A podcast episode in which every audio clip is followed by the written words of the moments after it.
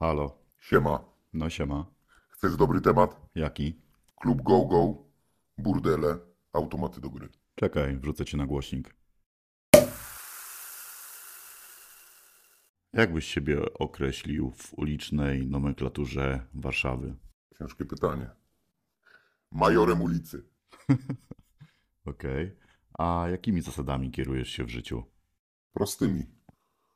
Czyli mm, uważam, że słowo jest droższe od pieniędzy, chociaż w dzisiejszych czasach to niestety jest mało popularne.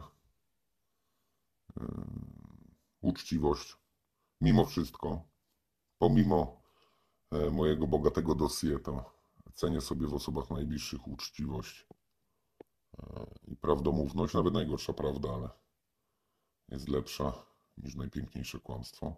E, Rozumiem. To czym są dla ciebie pieniądze? są bardzo ważne.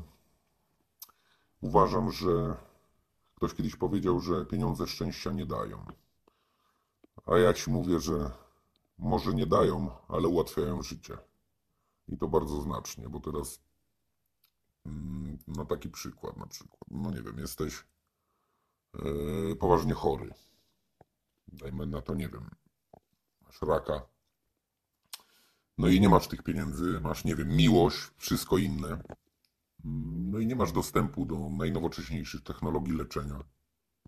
A mając pieniądze, zawsze jesteś ten krok e, jakby wyżej, lepiej niż cała reszta, która tego nie ma. Chociaż z perspektywy czasu uważam, że pieniądze e, szczęścia nie dają, bo można sobie tak. Możesz sobie kupić e, seks, ale nie kupisz miłości. Mhm. Na przykład, nie? Jakie masz podejście do kobiet? No powiem ci, że jestem strasznie nieufny. Z racji, że nawet moje związki mm, były takie, nazwijmy to dzisiaj, to bym nazwał te kobiety instagramowe modelki. Czyli jakby e, leżę, pachnę, robię zdjęcia, relacje i nic więcej nie mam do powiedzenia. Mm. Jakby no ogólnie uważam, że większość kobiet kłamie, udaje. Yy, Mam uraz do materialistek. No powiem Ci taką historię. Potrafiłem umawiać się z kobietami i przychodzić na randkę na przykład ze starym telefonem jakiś. No brałem sobie jakąś Nokię i tak większość czasu biegałem z takimi telefonami, ale aczkolwiek smartfona też zawsze miałem. Yy, Po to, żeby sprawdzić jej reakcję E, czy ona się ze mną umówiła dlatego, że jestem tym, kim jestem i mam to, co mam? Czy po prostu się ze mną umówiła, bo nie wiem, mam fajną głowę e, i coś mądrego do powiedzenia, jestem wartościowym człowiekiem na przykład.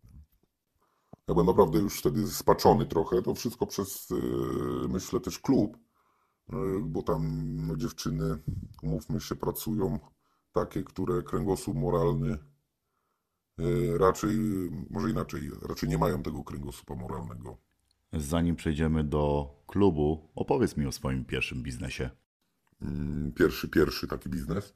Mhm. Pierwszy biznes miałem, jak miałem lat 12. Kradłem węgiel.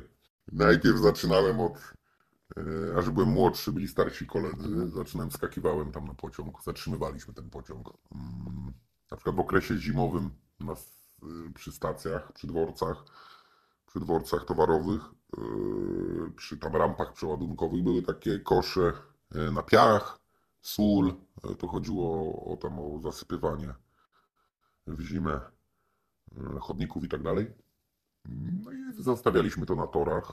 No, Maszynista jadąc już widział, że aha, coś się tam dzieje, więc hamował ten pociąg. Taki skład towarowy, to drogę hamowania ma dość sporą, no bo jest obładowany. No i w sumie my jako dzieci wskakiwaliśmy wtedy na te wagony, czepialiśmy się ich, otwieraliśmy rygiel, węgiel się bokiem wysypywał, on jadąc jeszcze tam powiedzmy 10-15 na godzinę jadąc, ten rygiel, te drzwi się mm, pod naporem tego węgla, jak my je otwieraliśmy, no to te, na oścież się otwierały te boczne e, burty, ten węgiel się wysypywał i się robił taki wianuszek z tego węgla i uciekaliśmy, nie? Uciekaliśmy, wtedy tam sokiści wchodzili e, do gry, tam gumowe kule strzelali, jakieś wilczury cudawianki, no i oni ten węgiel jakby zbierali. Ale nigdy nie wyzbierali go do końca. Zawsze to robili, no bo to czas i tak dalej. No i później była ekipa zbieraków, jeszcze młodszych kolegów, którzy zbierali to do worków. Później sprzedawaliśmy taki węgiel workowany, powiedzmy 100 kilo. Wtedy kosztował na składzie, można było sobie workowany tych, co nie, nie było stać yy, kupić. U nas był powiedzmy 50% taniej. No a finalnie później, jak już byłem troszkę starszy, no to ja już jakby tym zawiadu, zawiadamiałem i u mnie w piwnicy był skup. A pamiętam jak dziś kobiety e, czekały, ze sklepu wracały i pod klatką normalnie kolejka. A ja, ile? Dwa worki, zanieś pani. I to był taki mój pierwszy biznes. Można nazwijmy to. Czyli twoja pierwsza grupa. No, można powiedzieć, że dzisiaj to zorganizowana grupa, tak. Spoko. Twój pierwszy poważny biznes to? Pierwszy mój poważny biznes to tak naprawdę chyba klub. Skąd wziął się u ciebie pomysł na klub Go Go? Mm, Poznałem kolegę. Chodziłem często na imprezy. Mm, Znaliśmy się wcześniej. Ja powiedział, że słuchaj, planuję coś takiego otworzyć. Ty lubisz te dziewczyny, one ciebie lubią, lgną do ciebie jakoś tam. Mm, Nie będę tutaj teraz może nieskromny. Yy, No nie mam metra pięćdziesięciu i jak, jakoś tam Antonio Banderas ze mnie żaden, ale yy, najgorszy chyba też nie jestem. Mm, No i tak to się stało, że był lokal. Lokal po kasynie, które straciło koncesję. Jedne ze większych spółek w Polsce, kasynowych, z branży kasynowej. No i żeśmy podpisali umowę, jakby przejmując to. A że no, na taki lokal w takim miejscu no, kosztowało on prawie 100 tysięcy złotych miesięcznie e, najem tego lokalu, no to nie każdy może sobie pozwolić. Umówmy się, że e, może wejść jakaś duża sieciówka typu, nie wiem, McDonald's, mm, typu bank, ale że nie był to lokal witrynowy. Bank ma taką politykę, że musi być to lokal witrynowy, a nie jakby wejście schodami do góry. Więc no, byliśmy jedynymi chętnymi jakby na coś takiego. No. Na podpisanie umowy to też w ogóle była odmienna para kaloszy. Opowiadaj. Yy, No mówiłem się na podpisanie umowy z panem. Mają status fundacji. No, w największych miastach w Polsce, powiem pokrótce, no mają takie dobre lokalizacje. Kamienice, nie wiem, w Krakowie mają na rynku kamienice, w Poznaniu, we Wrocławiu, w Warszawie też mają i na Nowym Świecie. No i ten nasz jakby cały budynek. Mm. No i co? Podpisanie umowy polegało, na 12 byłem umówiony w biurze tam tejże fundacji. No i przywitał mnie pan rodem z czasów komunistycznych. O godzinie 12 odpalając wódkę mówi mi po imieniu pod tę umowę y, napijemy się. Więc ja zobaczyłem, no mówię 12. On już idzie tak ordynarnie. Wódkę, mówię, jest dobrze. No i co, podsunąłem mu umowę. Umowa oczywiście wcześniej była tam jakby mm, przeredagowana, on też ją tam sprawdzał, jego prawnicy. No i co? I on niewiele myśląc, wypiliśmy jeden, drugi, trzeci, piąty kieliszek. I on się wziął za. mm, Ja płaciłem w ogóle wtedy w gotówce. To też były inne czasy. Dzisiaj to by raczej nie przeszło. E, Bo wiadomo, powyżej 15 tysięcy złotych raczej trzeba płacić przelewem. No ale wtedy przeszło to w gotówce. No ja przygotowałem za pierwszy czynsz, za pierwszy miesiąc, tam 96 800 zł dokładnie. No ale on chciał jeszcze tam 200 tysięcy złotych odstępnego. Yy, No i na umowie było to napisane, że przyjął to w gotówce. Najpierw się podpisał, dałem mu te 96 800, na co on powiedział, mówi, no dobrze, a gdzie te 200 tysięcy? Ja mówię, no dobrze, a co tam pan podpisałeś? Że przyjąłem w gotówce. Ja mówię, na razie nie mam, jak będę miał, to dam. Chociaż z drugiej strony to odstępne, wiesz, on chciał jakby te pieniądze wziąć dla siebie. Domyślam się, że to by było bokiem, to by nie przeszło nawet przez tą fundację, tylko poszłoby to bokiem, no bo słuchaj, odstępne można płacić za lokal, który istnieje. No tam jakby my musieliśmy to jeszcze wyszykować yy, pod klub. Także nie wchodziliśmy na gotowe.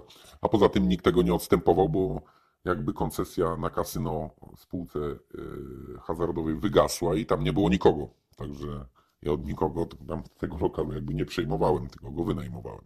Duża to była inwestycja? No trzeba było przystosować to e, na warunki. Ogólnie tam wystrój był niezły, bo taki pałacowy. Mm, Do tego doszły światła, jakieś tam lasery, stage, rurki.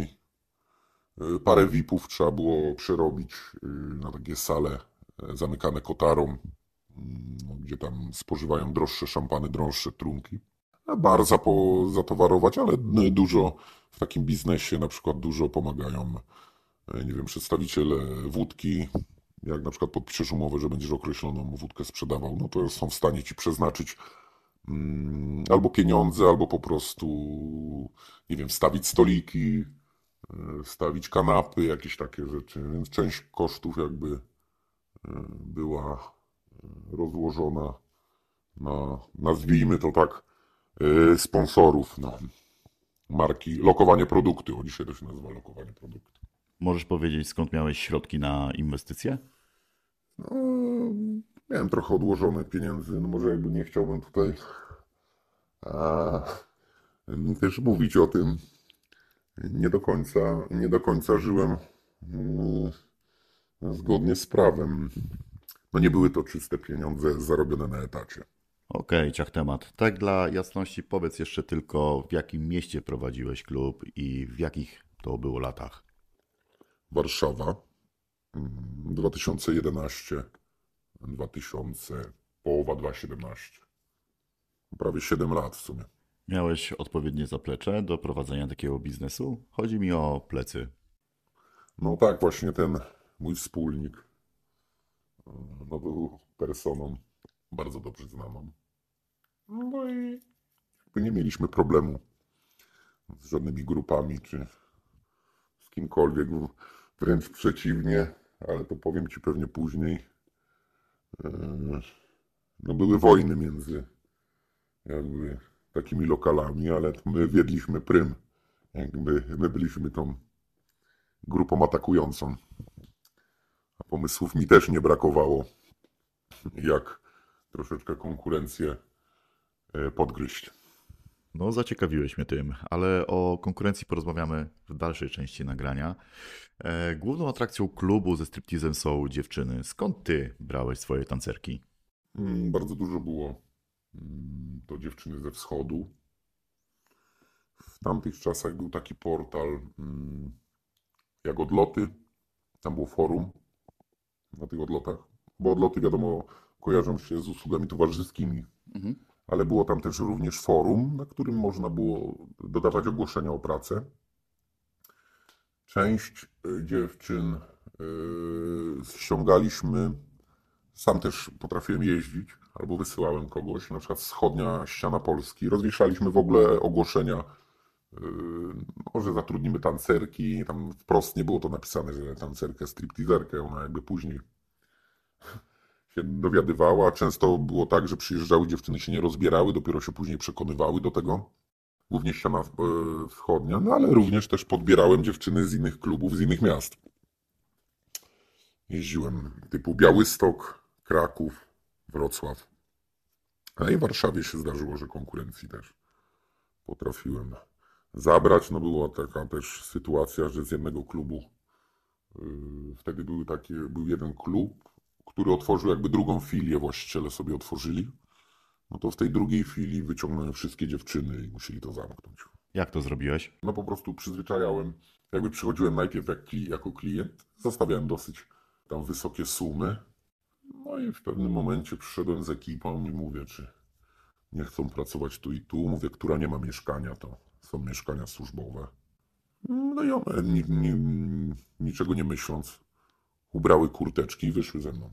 Bramka nie zareagowała, bo to moi koledzy, zresztą ta sama y, firma, która, firma nazwijmy to tak, firma, która stała u mnie, więc wszyscy się znali tylko się śmiali. No.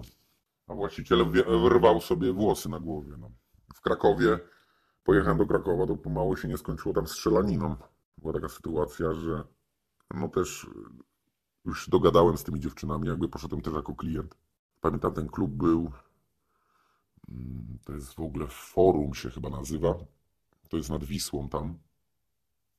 Mm, U góry to jest jakby opuszczony hotel forum, a na dole e, tam lok- był ten lokal. Teraz tam bodajże jest taka popularna bawialnia, e, przy tym taka jakby sztuczna plaża usypana nad tą Wisłą, tam właśnie przy tym tym. Wtedy jeszcze tego nie było. No i tam był na dole e, właśnie klub Go Go. No i wszystko ładnie, pięknie szło jak po maśle. Problem w tym, że podsłuchy miał pod stolikami właściciel i słyszał całą naszą rozmowę. No ja wychodząc, mało tam nie, nie doszło do szarpaczki, ale zdążyłem w sposób ekwilibrystyczny stamtąd zwiać. Bo przewaga liczebna była dość spora.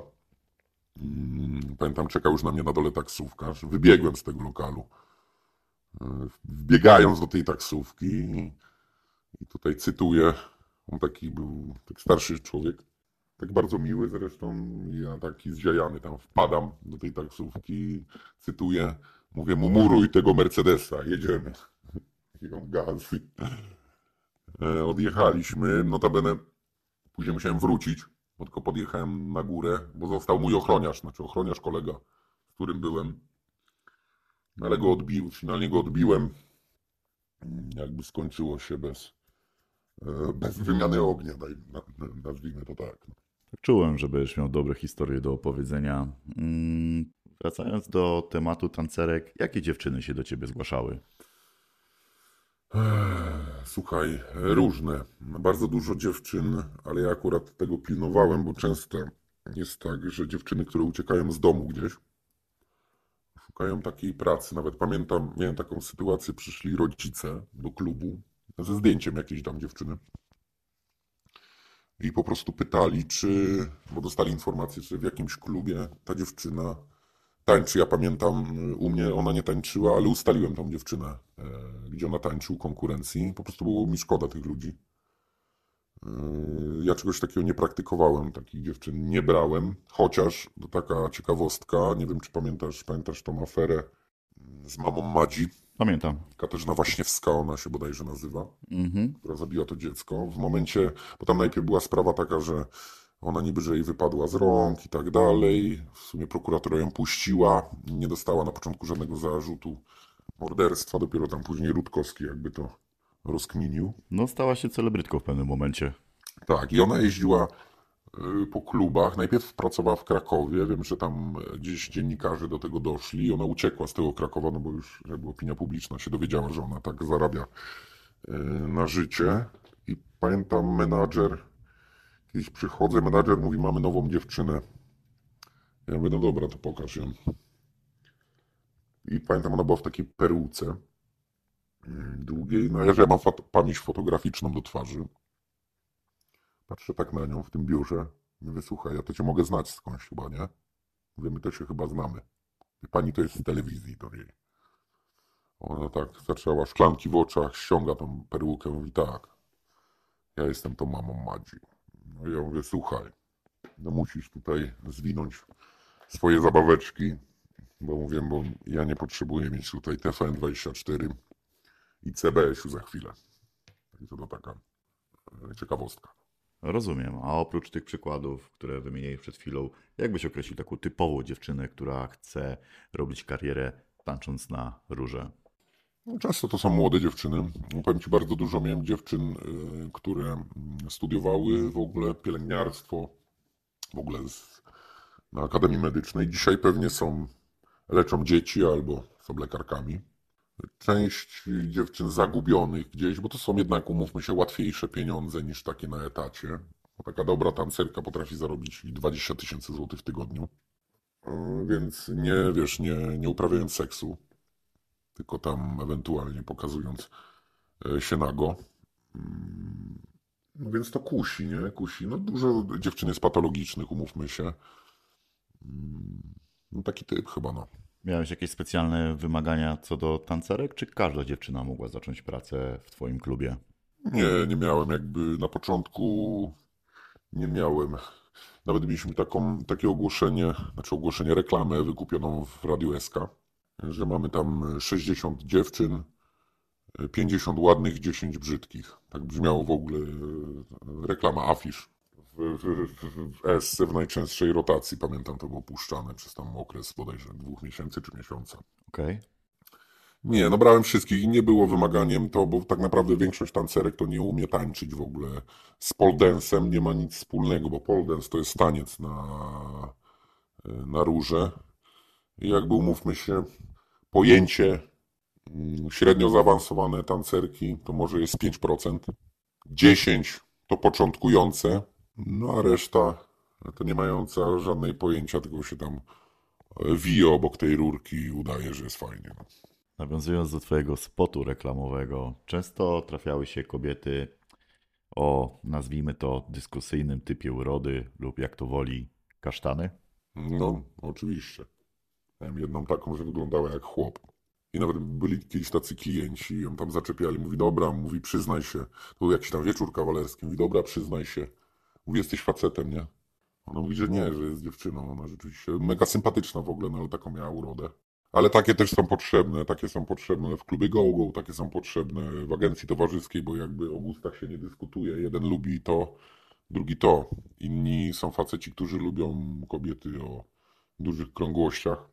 Są faceci, którzy lubią jakieś takie chude kobiety, wyglądające, przypominające urody, z urody nawet y, taką szesnastolatkę, mimo że ma tam dwadzieścia kilka.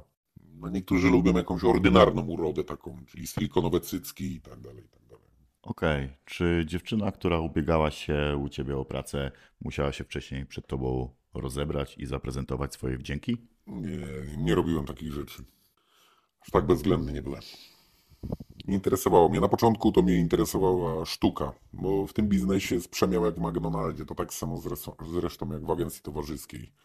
Ona dzisiaj jest, jutro może i nie być. To nie jest tak, jak zatrudniasz sobie pracownika yy, i powiedzmy on pracuje rok, dwa, trzy. Tam się dziewczyny zmieniają. Nie pasuje jej, później jedzie gdzieś, nie wiem, nad morze, stwierdzi, że będzie tańczyć w lato nad morze, bo nad morzem jakby jest więcej klientów w lato. W zimę czasami stwierdzi, że mówi, jadę do Zakopanego, będę tańczyć w Zakopanym. Takie włóczykijki. Rozumiem. A czy trafiła się Tobie dziewczyna z jakimś ukrytym talentem i z miejsca dostała pracę w Twoim klubie? No miałem jedną dziewczynę, która była wicemistrzynią e, świata w tańcu właśnie na rurce w pole dance. Notabene kiedyś tam występowała w programie.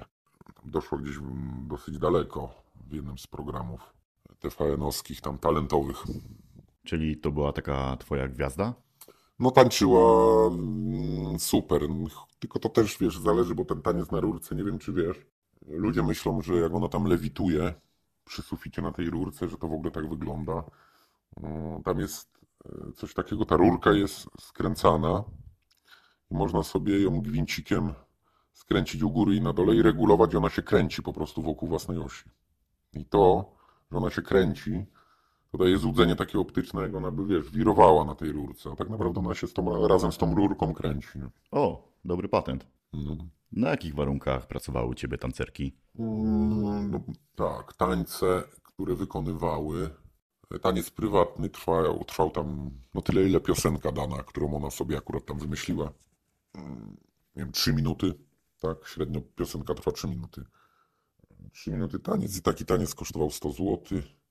I ona jakby z tego tańca miała 70 zł, a ja miałem 30. Dostawała za ten taniec żeton, czyli klient jak y, prosił o taniec, płacił na barze 100 zł. Ona w zamian za to dostawała żeton z numerkiem, oznaczony numerem 1, to były zielone żetony, takie jak w kasynie. Ona sobie to wkładała w torebkę, bo później jakby na koniec dnia rozliczaliśmy to, ile ma tych żetonów i tyle, i tyle dostawała pieniędzy. Tak samo każdy szampan, e, który zamawiała, określony szampan miał kolor żetonu, bo miała ze sprzedaży tego szampana 30%. e. Czyli jak szampan, proste liczenie, kosztował powiedzmy 10 tysięcy złotych, ona zarabiała z tego 3 tysiące. Uważam, że to dobra była stawka, no bo ja jakby od tych 10 tysięcy złotych musiałem jeszcze odprowadzić podatek. Do tego miałem koszta utrzymania lokalu i tak dalej, i tak dalej. Ona miała czysty, y, ona nie miała tego po moim opodatkowaniu, tylko tyle, ile kosztowała w karcie. Czyli jak w karcie kosztowało 10 tysięcy, ona zarabiała 3 tysiące.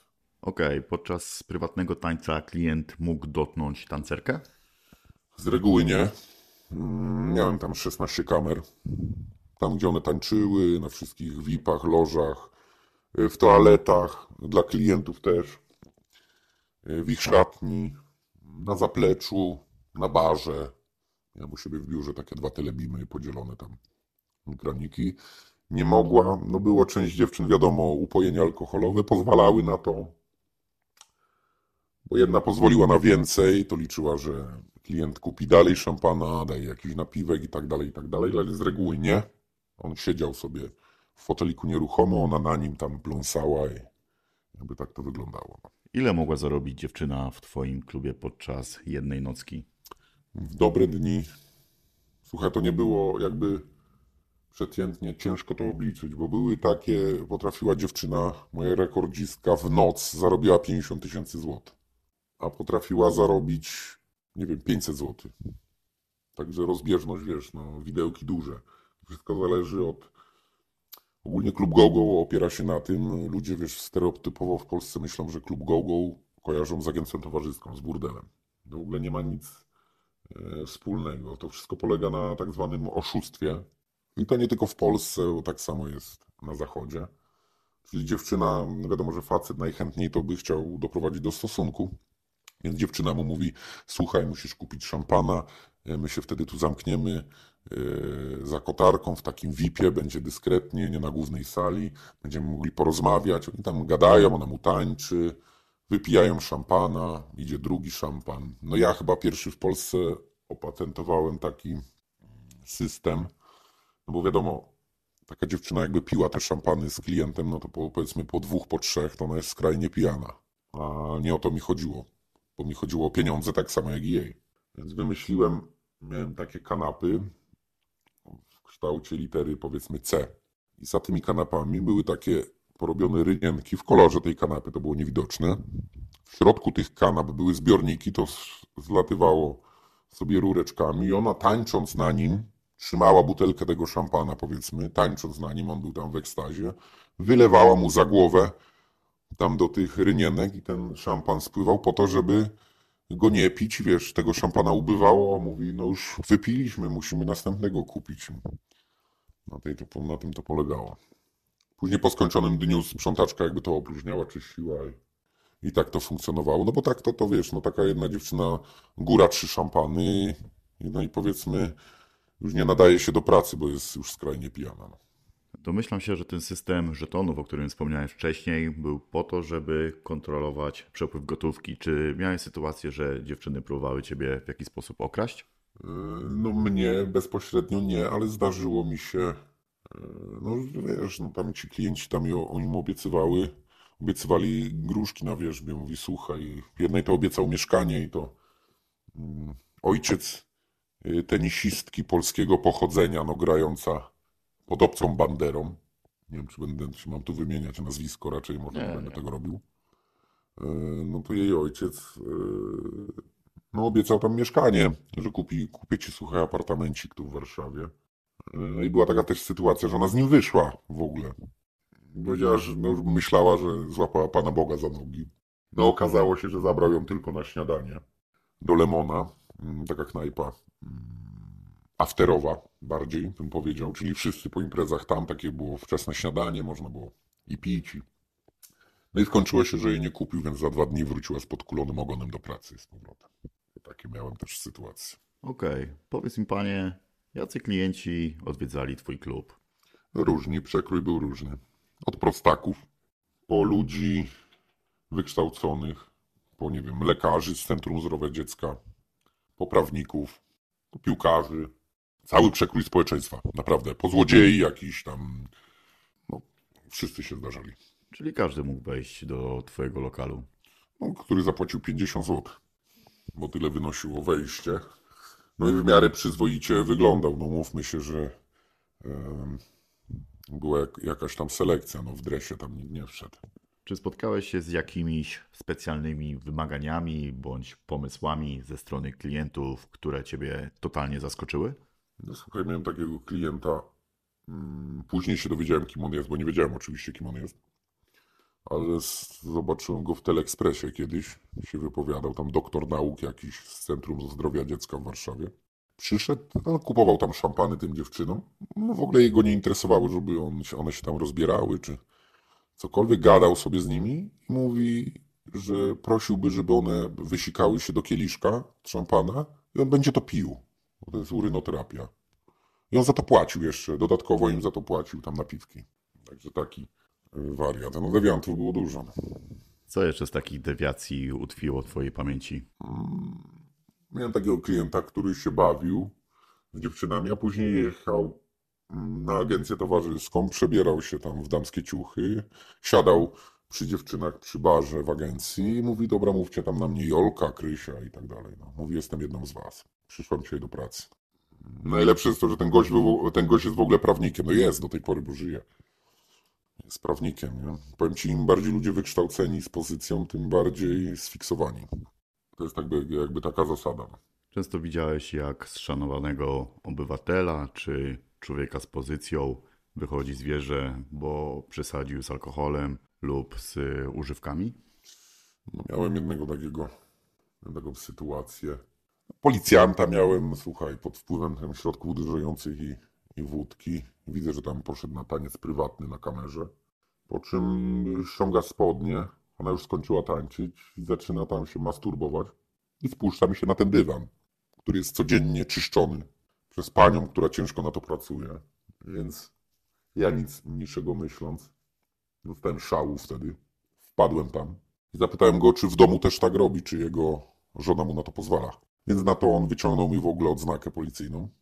Powiedział, mówi, że chyba wszystko jasne. Na to, na co ja tą odznakę mu wyrwałem i powiedziałem, że jutro się zgłosi do komendanta po odbiór tej odznaki.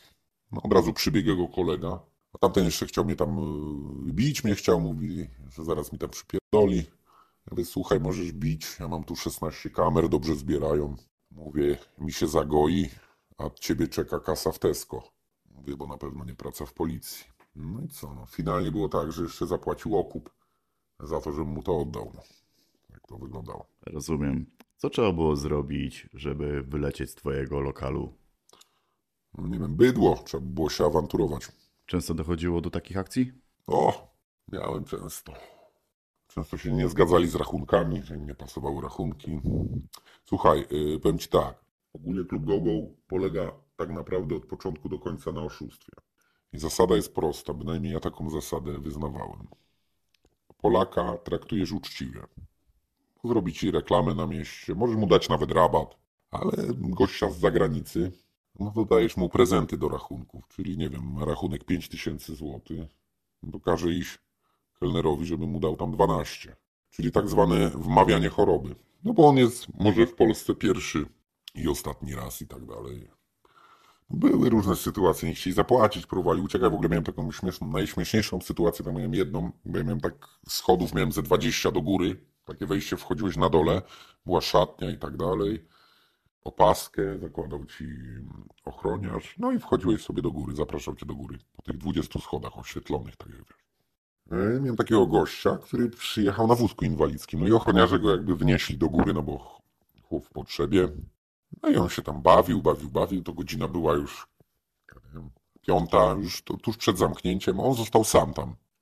Więc ja do ochroniarzy mówię, dobra, idźcie już do domu, no bo i tak zamykamy, no przecież se poradzę tu z chłopem, przecież jest na wózku inwalidzkim. Halo.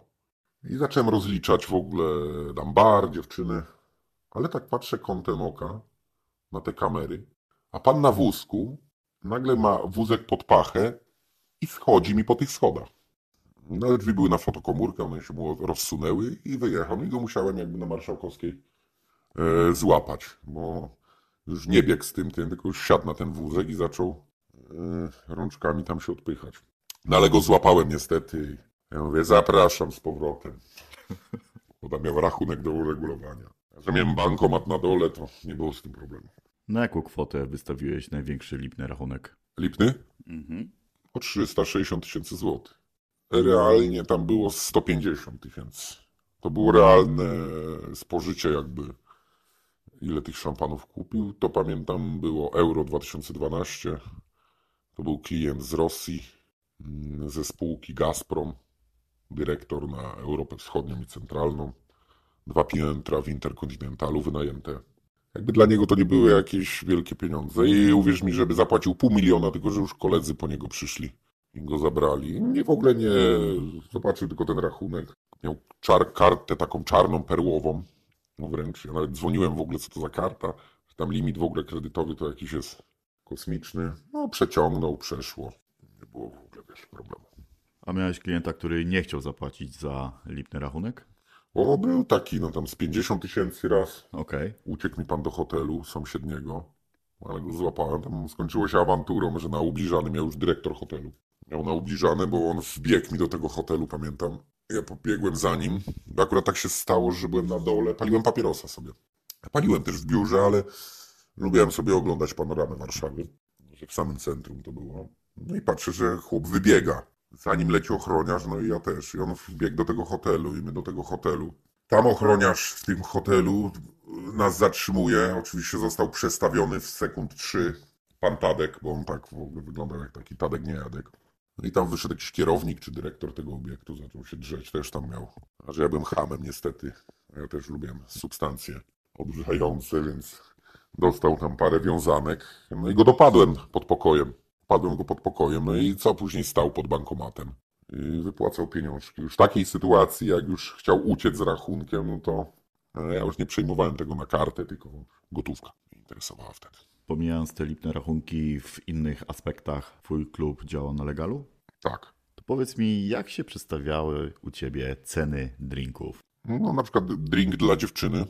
No to najczęściej był sok pomarańczowy. Jakiś syrop na przykład. Tak naprawdę nie miał alkoholu. Ale w karcie nazywał się, że miał alkohol, bo to piła dziewczyna. Jakby też z tego miała pieniądze, no najczęściej 30%, ale to były jakieś groszowe sytuacje, więc dziewczyny nawet nie chciały tych drinków, żeby klient zamawiał. No to już zamawiał, mówmy się, taki uboższy klient, którego nie było stać.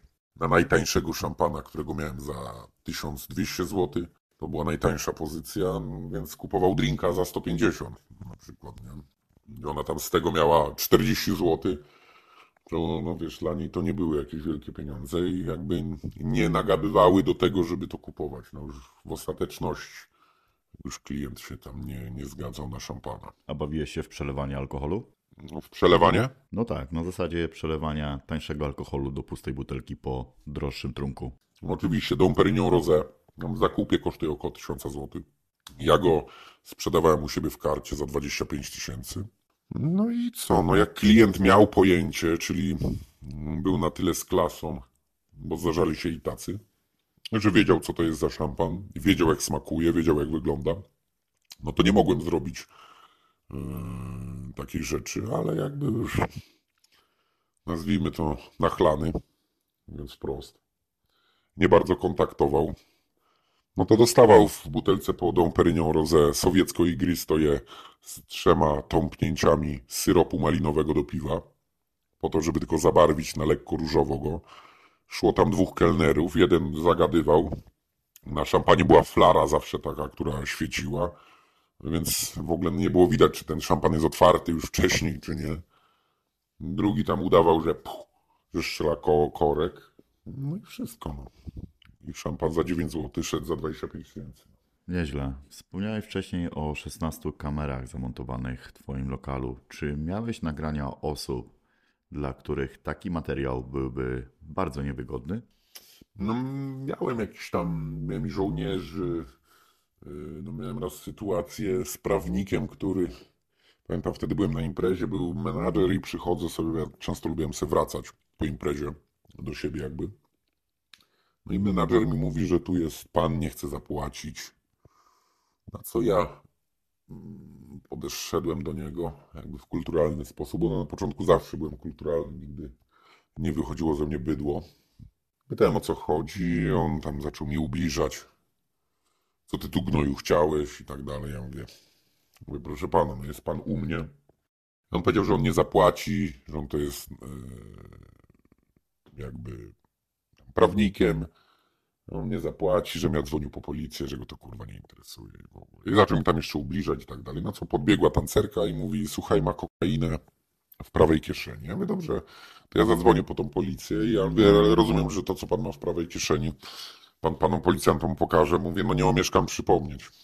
Na co ja już zauważyłem, że on zmienia kolory. Twarz mu zmienia kolory, jak lamperia z czasów PRL.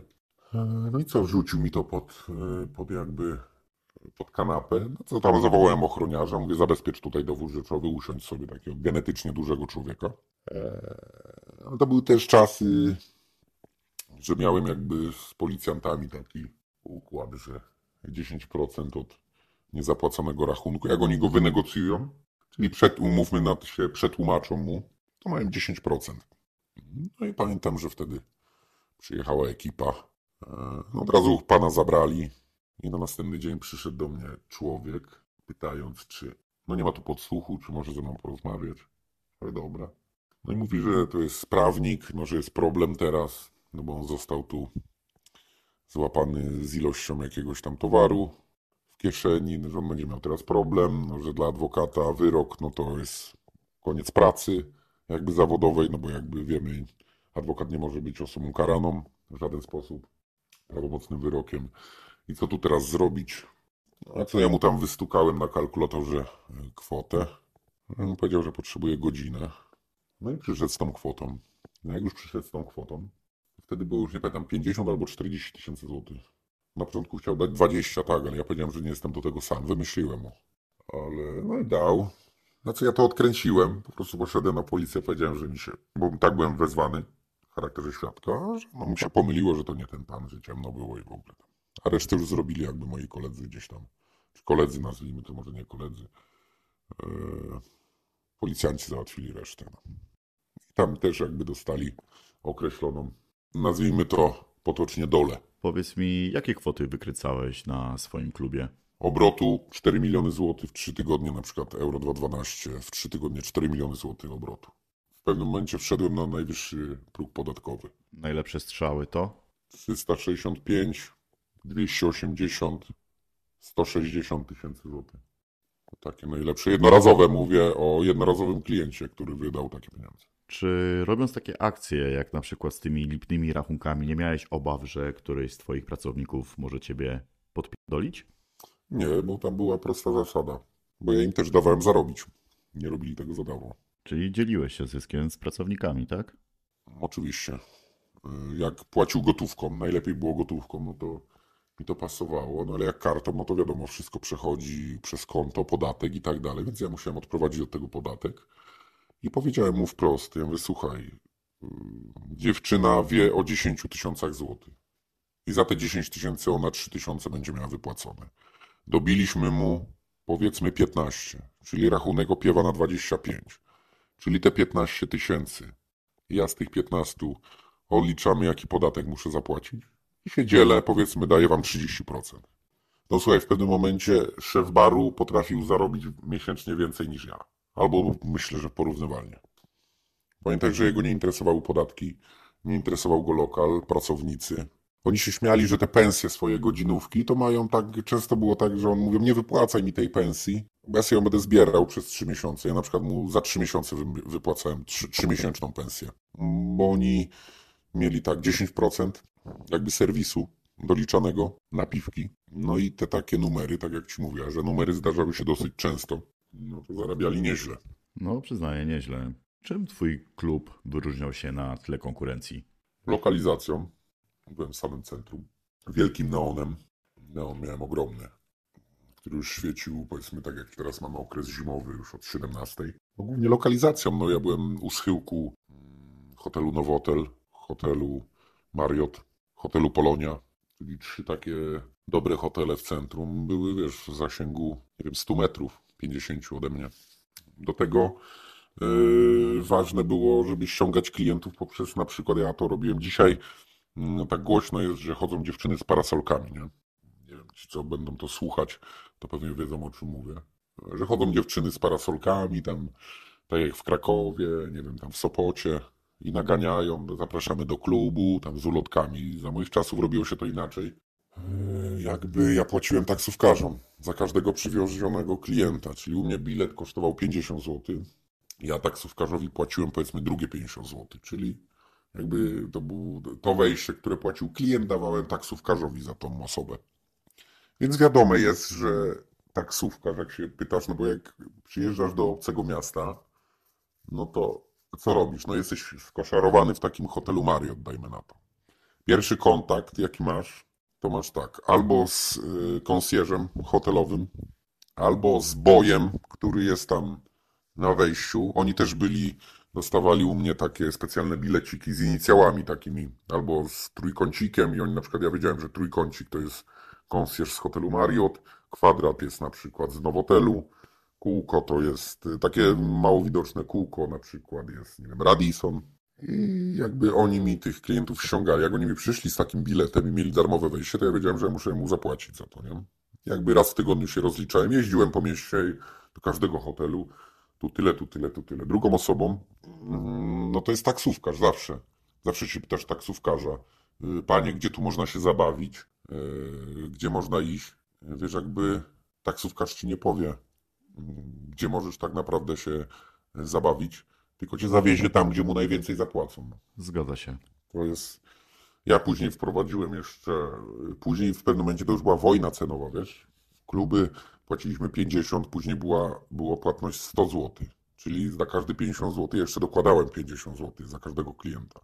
Nie zawsze mi się to zwracało, bo w pewnym momencie taksówkarze sobie wymyślili taki patent, bo dochod, maksymalna kwota, gdzie doszła, to do 150 zł za klienta. Więc sobie taksówkarze wymyślili genialny plan, że w sumie mogą pozbierać kolegów z osiedla. I on tak, da, taki taksówkarz da każdemu po 50 zł, żeby kupił ten bilet ode mnie, prawda? Mhm. On ich przywiózł do mnie. Ja te, na przykład płaciłem 150 zł, bo była już taka wojna cenowa. My zawsze to przebijaliśmy. Kto tam się wychylił, to my to przebijaliśmy. 150 zł i inkasował 450 zł, inwestując 150, czyli miał 300 zł na czysto. Za to, że przywiózł ich do klubu, oni weszli sobie, posiedzieli tam 20 minut i wyszli. Ja nie zarobiłem nic, wręcz przeciwnie, straciłem. Więc stwierdziliśmy, że trzeba to ukrócić i trzeba się umówić na jakby no jedną cenę, nie? Ja jeszcze w Euro 2012 to ja wprowadziłem koło jako jedyny w Warszawie. Coś takiego, że płaciliśmy wszyscy po 50 zł, ale oczywiście my musieliśmy się e, wyróżniać, więc zamówiłem sobie u takiego pana na takiej sztaludze mi skonstruował takie koło drewniane, jak koło fortuny. I były tam pola na tym kole, nie? Były pola, na przykład 25%, 50%, 100% albo nic. I on, przywożąc klienta, dostając te 50 zł, miał prawo zakręcić kołem. No i mogła jakby kwota zostać bez zmian, nie było tak, że mógł stracić kwota bez zmian, albo mógł jakby podwoić tą kwotę, nie? Więc to ich bardzo interesowało. Ja oprócz tego prowadziłem bazę danych taksówkarzy, miałem to wszystko w komputerze, jakby imię, nazwisko, korporacje, e, numer boczny. Każdemu dawałem takie karty, miałem hologramy i za każdego klienta dawałem jeszcze hologram za 10 przywiezionych klientów. On dostawał na przykład, mm, nie wiem, talon na Orlenie za 500 zł na benzynę, nie? Czyli takie jakby rzeczy związane. Czyli taki program lojalnościowy, tak? Dokładnie, takie rzeczy związane z samochodem, albo na przykład, nie wiem, czy pięć darmowych myć gdzieś w myjni samoobsługowej, rozumiesz? Mhm. Ja wykupywałem te karnety, takie karty podarunkowe, jakby to było nagrodą, nie? Więc im to pasowało, no bo to jakby jest yy, no ich takim, w ich biznesie, no wiesz, dbanie o samochód, no to im to pasuje jakby? Okej. Wcześniej wspomniałeś o wojnach z konkurencją. Mógłbyś powiedzieć, na czym to dokładnie polegało? No, wymyśliłem sobie kiedyś, jak przejąć e, trochę dziewczyn z klubu. Wpadłem na genialny pomysł. Gdzieś tam znalazłem w ogóle w internecie e, pchły e, afrykańskie to były, czy jakieś... Ogólnie ja była to modliszka, ci co hodują modliszki, e, to ogólnie modliszki się tym żywią. Pamiętam, znalazłem pana gdzieś w Rybniku, to było, no i sprzedał mi to, tych pcheł i wymyśliłem sobie, że przecież tam jest w tych klubach wszystkich jest ciemno. Jest wiesz, ciemne światło, dużo zakamarków. E, więc wziąłem takich e, dwóch młodych chłopaków, nazwijmy. No to dałem im tam po 500 zł, mm, plus dałem im tam e, parę złotych, żeby mogli się tam zabawić, kupić jakiegoś drinka, żeby nie wyglądali na podejrzanych, że wchodzą do klubu i, i robią tam rozróbę. No i oni wchodzili, rozsypywali te pchły e, tam po tych zakamarkach, no tam gdzie siedzieli i pili drinka, wychodzili, nie? Te pchły zaczęły gryźć te dziewczyny. Co to tam się dzieje? No skandal. No finalnie tam deratyzacja. To się deratyzacja nazywa, czy dezynfekcja, no sam nie wiem. Zamykali ten lokal, no bo musieli przeprowadzić to, wiesz, dziewczyny zdenerwowane, no bo jak lokal zamknięty, to nie zarabiają, więc przychodziły nie tylko do mnie, ale do innych też, ale to się jakby, powiedzmy, rozbiło, nie? Że tam później on się otworzył, ten lokal, no ale powiedzmy, że 25%, 20% przejąłem tych dziewczyn już na stałe, że już u mnie pracowały, nie? To była pierwsza taka, pierwszy taki numer. No kwas masłowy, e, nie wiem, czy wiesz, co to jest, no to buteleczka taka, Kojarzę. jak po lekarstwach. Rozbijasz taką buteleczkę, no i musisz, no jak nie wiem, masz parkiet, no to musisz zrywać parkiet, yy, skuwać wy- wylewkę, jak walniesz to na ścianę, to do gołej cegły musisz to wywabać, bo smród jest kurde niemiłosierny. No. Często takie akcje robiłeś? No, parę razy mi się zdarzyło, z tym kwasem raz, z modliszkami raz, no i raz jeszcze wojowałem z takim mm, klubem, oni mieli jakby taki postój, byli usadowieni w takim miejscu, że taksówkarz nie mógł podjechać, była ruchliwa ulica, żeby podjechać od nich mm, do nich do lokalu, musiał jechać z chodnikiem, po prostu wjechać, przepraszam, na chodnik. Ale oni sobie zrobili taki patent, że tam był parking miejski po prostu, tam na powiedzmy cztery samochody, nie? I oni mieli taki, wiesz, jak są żeliwne słupki odgradzające koniec y, chodnika od parkingu ulicy. Jak w miastach są takie słupki. I oni sobie ten jeden słupek wyciągali, w dzień stawiali firmowe auto, a w nocy ten słupek wyciągali. Dzięki temu taksówkarze mogli wjechać pod lokal. No wjeżdżając trochę na chodnik, ale nie musząc jechać powiedzmy 100 metrów ulicą po chodniku, żeby wjechać pod lokal z klientami. No to y, co, postawiłem tam busa na przykład w ciągu dnia, poczekałem aż oni odjadą i postawiłem takiego busa, spuściłem powietrze za szybę, przepraszam, za szybę, postawiłem kartkę z abonamentem miesięcznym na parking w Warszawie i ja mówię, ja tu teraz będę stał. I tam wybiegli, wtedy mówię, co ty robisz? Ja mówię, no ja mówię, ja tu teraz będę stał. No. Później gwoździe papowe rozsypywałem, wiesz co są gwoździe papowe? No pewnie. gwoździe papowe rozsypywałem i jak ja im to zablokowałem wjazd, no to musieli jednak te 100 metrów tym chodnikiem jechać. Na, na chodniku gwoździe papowe rozsypywane. No to wiesz, co się działo z taksówkarzami, z ich oponami? No domyślam się. To może teraz drugą stronę. Czy ciebie spotkały jakieś ataki ze strony konkurencji? Nigdy. Jak myślisz, dlaczego? Bali się chyba. Uważam teraz, że się bali. A propos, w Warszawie były mocne grupy w czasach twojej działalności, prawda? Były. Nikt nie próbował ciebie naliczyć? Nigdy. Nikt nie przyszedł po nic. Okej. Nikt do mnie nigdy nie przyszedł po nic. Raz miałem takiego klienta, pamiętam. To jest ciekawa sytuacja. W ogóle jakby rozkład, żeby ci to zobrazować. No był klub. Pod klubem była zatoczka autobusowa, gdzie parkował autobus, a przed zatoczką był postój taksówek. No słup, wiesz, tak na słupie taksy, tam na cztery taksówki. Jakby taksówkarze też mi płacili za to, że mogą stać pod klubem. Bo ja sobie po prostu uzurpowałem jakby, e, że to miejsce należy do mnie i musicie mi płacić. Bo ja, no były, słuchaj, korporacja płaciła mi jedna na początku 10, później druga 15 tysięcy złotych miesięcznie za to, że mogą mieć ten postój jakby w swoich bazach, nie? Mówię, że to wygląda tak, że mniej więcej na lotnisku stoi określona korporacja taksówkarska, pod dworcem kolejowym określona, nie? Oni jakby tam nieformalne to jest, że płacą na ulicy, nie wiem, w Warszawie Mazowieckiej y, też kiedyś stała korporacja określona, nie? Która jakby y, płaciła jakieś tam pieniądze, te pieniądze się dzieliły na te lokale wszystkie rozrywkowe na Mazowieckiej i żadna inna korporacja tam nie mogła stać. No wiesz o co chodzi, to chodzi o klienta, że wszyscy jak wychodzą, no to patrzą, stoi ta taksówka i wsiadają do tej taksówki. A pamiętaj, że w klubie GoGo klient jak wychodził, często jechał do agencji towarzyskiej i pamiętaj, że on go kasował za kurs i oprócz tego dostawał jeszcze za każdą godzinę, bo agencje towarzyskie płacą za każdą godzinę. Jak przy wyjeździe taksówkarz do agencji klienta, to płaci mu za każdą godzinę. Odpala mu jakąś tam działkę. Więc to jest dodatkowy zarobek, więc taka, takie miejsce pod klubem ze striptizem no jest jakby atrakcyjne z punktu widzenia taksówkarza. O bałaganach porozmawiamy za chwilę. Mm, Ty miałeś mocne plecy? No na to wygląda, że jak nikt nie przyszedł po pieniądze. No raz mi się zdarzyła taka sytuacja, ale to był jako klient. Przyszedł tam i tam w ogóle nie zapłacił jakieś... To był jak na klub GoGo w ogóle groszowe stawki, jakieś 5000 zł. cztery. Pamiętam on do mnie, powiedział, mówi, słuchaj, bo zaraz przyjedzie tu ten i ten i ten. Ja mówię, słuchaj. Pamiętam jak dziś powiedziałem, mówię, słuchaj. Jak uważasz że ja się będę tu strzelał z kimś, czy lał, chodził na rozkminki, bo ty nie masz, mówię, gołodupcu pięciu tysięcy złotych, żeby zapłacić za zabawę, którą kurwa wykonujesz tu, bo nikt cię tu nie chce oszukać. Mówię, to się kurwa grubo mylisz. I on w ogóle uciekł. Wybiegł mi z lokalu, uciekł. No ale pech chciał, że wpadł od razu do taksówkarza, który stał na tym postoju, a znałem ich tam wszystkich. Każdego z imienia i nazwiska. No i pojechał do domu. No po czym patrzy, ten taksówkarz wraca z powrotem na postój po tym kursie. No i pytam go, mówię, słuchaj, gdzie go zawiozłeś? No tu i tu. No mówię, dobra, to jedziemy. E, No i co, pojechałem. Pamiętam to osiedle zamknięte, to była Białęka. Wszystko na Białęce. Osiedle zamknięte. Mm, Tam szlaban, wiesz, ochroniarz. Ochroniarz dostał 50 zł. Mówi, panie, ja wiem, gdzie on mieszka. Podał numer mieszkania.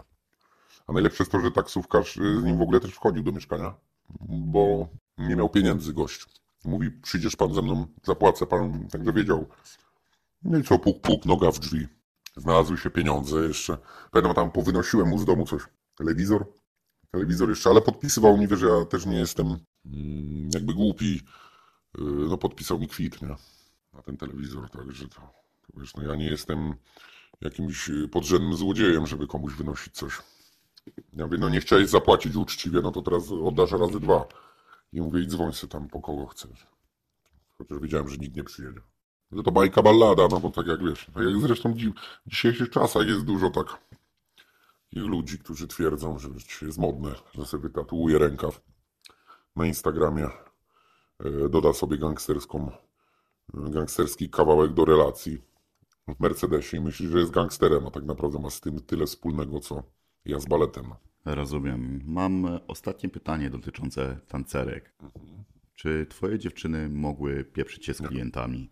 To w ogóle był kategoryczny, e, kategoryczny zakaz tego.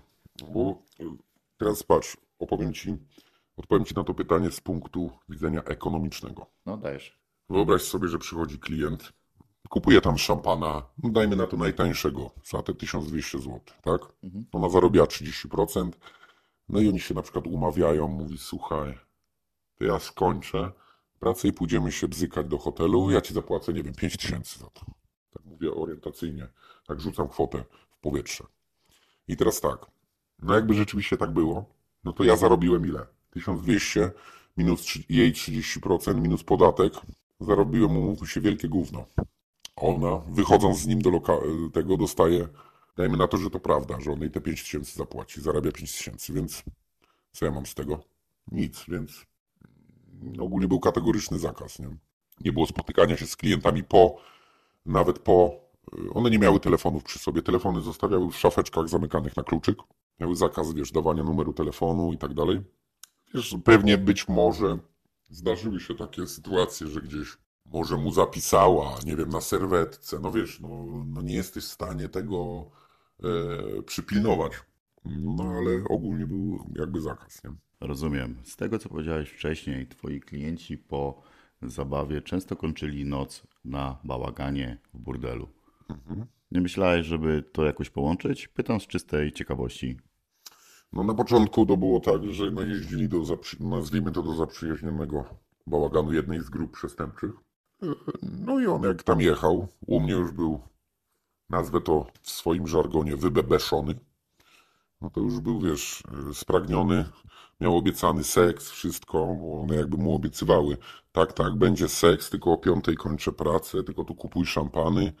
Wiesz o co chodzi. No się już podjarał, o piątej rano ona wychodziła tylnym wyjściem, a on zostawiał sam pod klubem z, z taksówkarzem. No i taksówkarz mówi, no to może jednak jedziemy na bunga bunga. No to on już nabuzowany hormonami jechał. No i tam za każdą godzinę dostawałem normalnie e, pieniądze. Czekała na mnie koperta najczęściej na koniec tygodnia.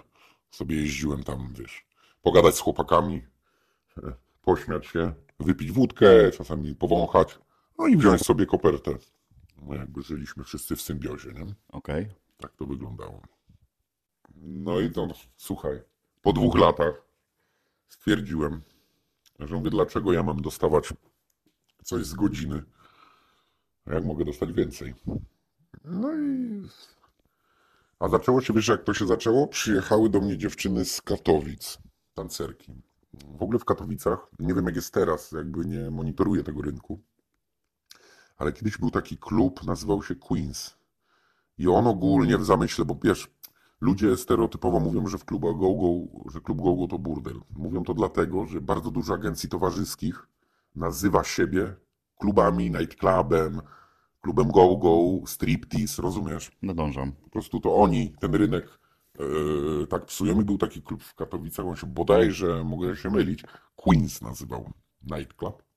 I tam też oficjalnie była rurka, ale szedłeś sobie, brałeś, płaciłeś za godzinę i szedłeś sobie z tą dziewczyną do pokoju. No i przyjechały mi takie trzy aparatki z Katowic, pamiętam.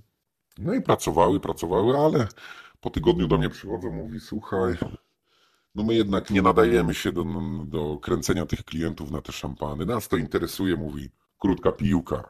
Więc wpadłem na genialny pomysł, że mówię, słuchajcie, to jak was interesuje krótka piłka, to ja wam tą krótką piłeczkę zorganizuję.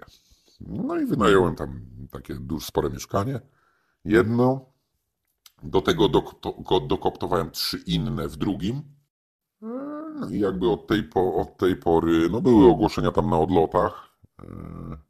W ogóle to na odlotach, jak dajesz ogłoszenia, to no, nie, teraz już tej strony nie ma, ale chyba tam jest jakaś Roxa SX, tam teraz uciekają na inne serwery, bo z tego co wiem, zarzuty jakieś sutenerstwa. No coś takiego było. No to tam płacisz za tydzień danego ogłoszenia, za umieszczenie, prawda? Mhm. Podstawą jest, jak masz jedną dziewczynę, to tworzysz jej powiedzmy cztery konta. Nie wiem, Ania, Kasia, Basia, Bożena.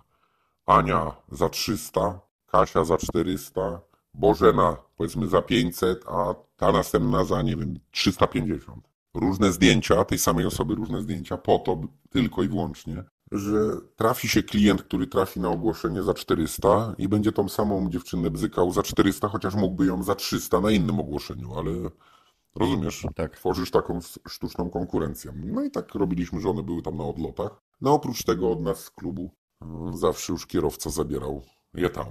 No jakby podział był, podział był prosty, 50-50, ale po mojej stronie były tak środki czystości, e, wiesz, prezerwatywy, Słuchaj, do, do burdelu to prezerwatywy nie kupujesz sobie w żabce, e, wiesz, e, tylko kupujesz w zestawach tysiąc sztuk, takich foliopakach. Rozumiesz, to są takie ilości. Ręczniki, cała higiena. Do tego bar, bo tam zatowarowany był, powiedzmy, lodówka w jakieś alkohole, bo w agencji towarzyskiej alkohole kosztują drogo. No nie wiem, lufa wódki potrafi kosztować w agencji sam z jakimś sokiem 50 zł. I na tym jest też bardzo duży zarobek. Na tym też zarabialiśmy. I jakby dzieliśmy się 50-50 z drinków i jakby z całego stosunku.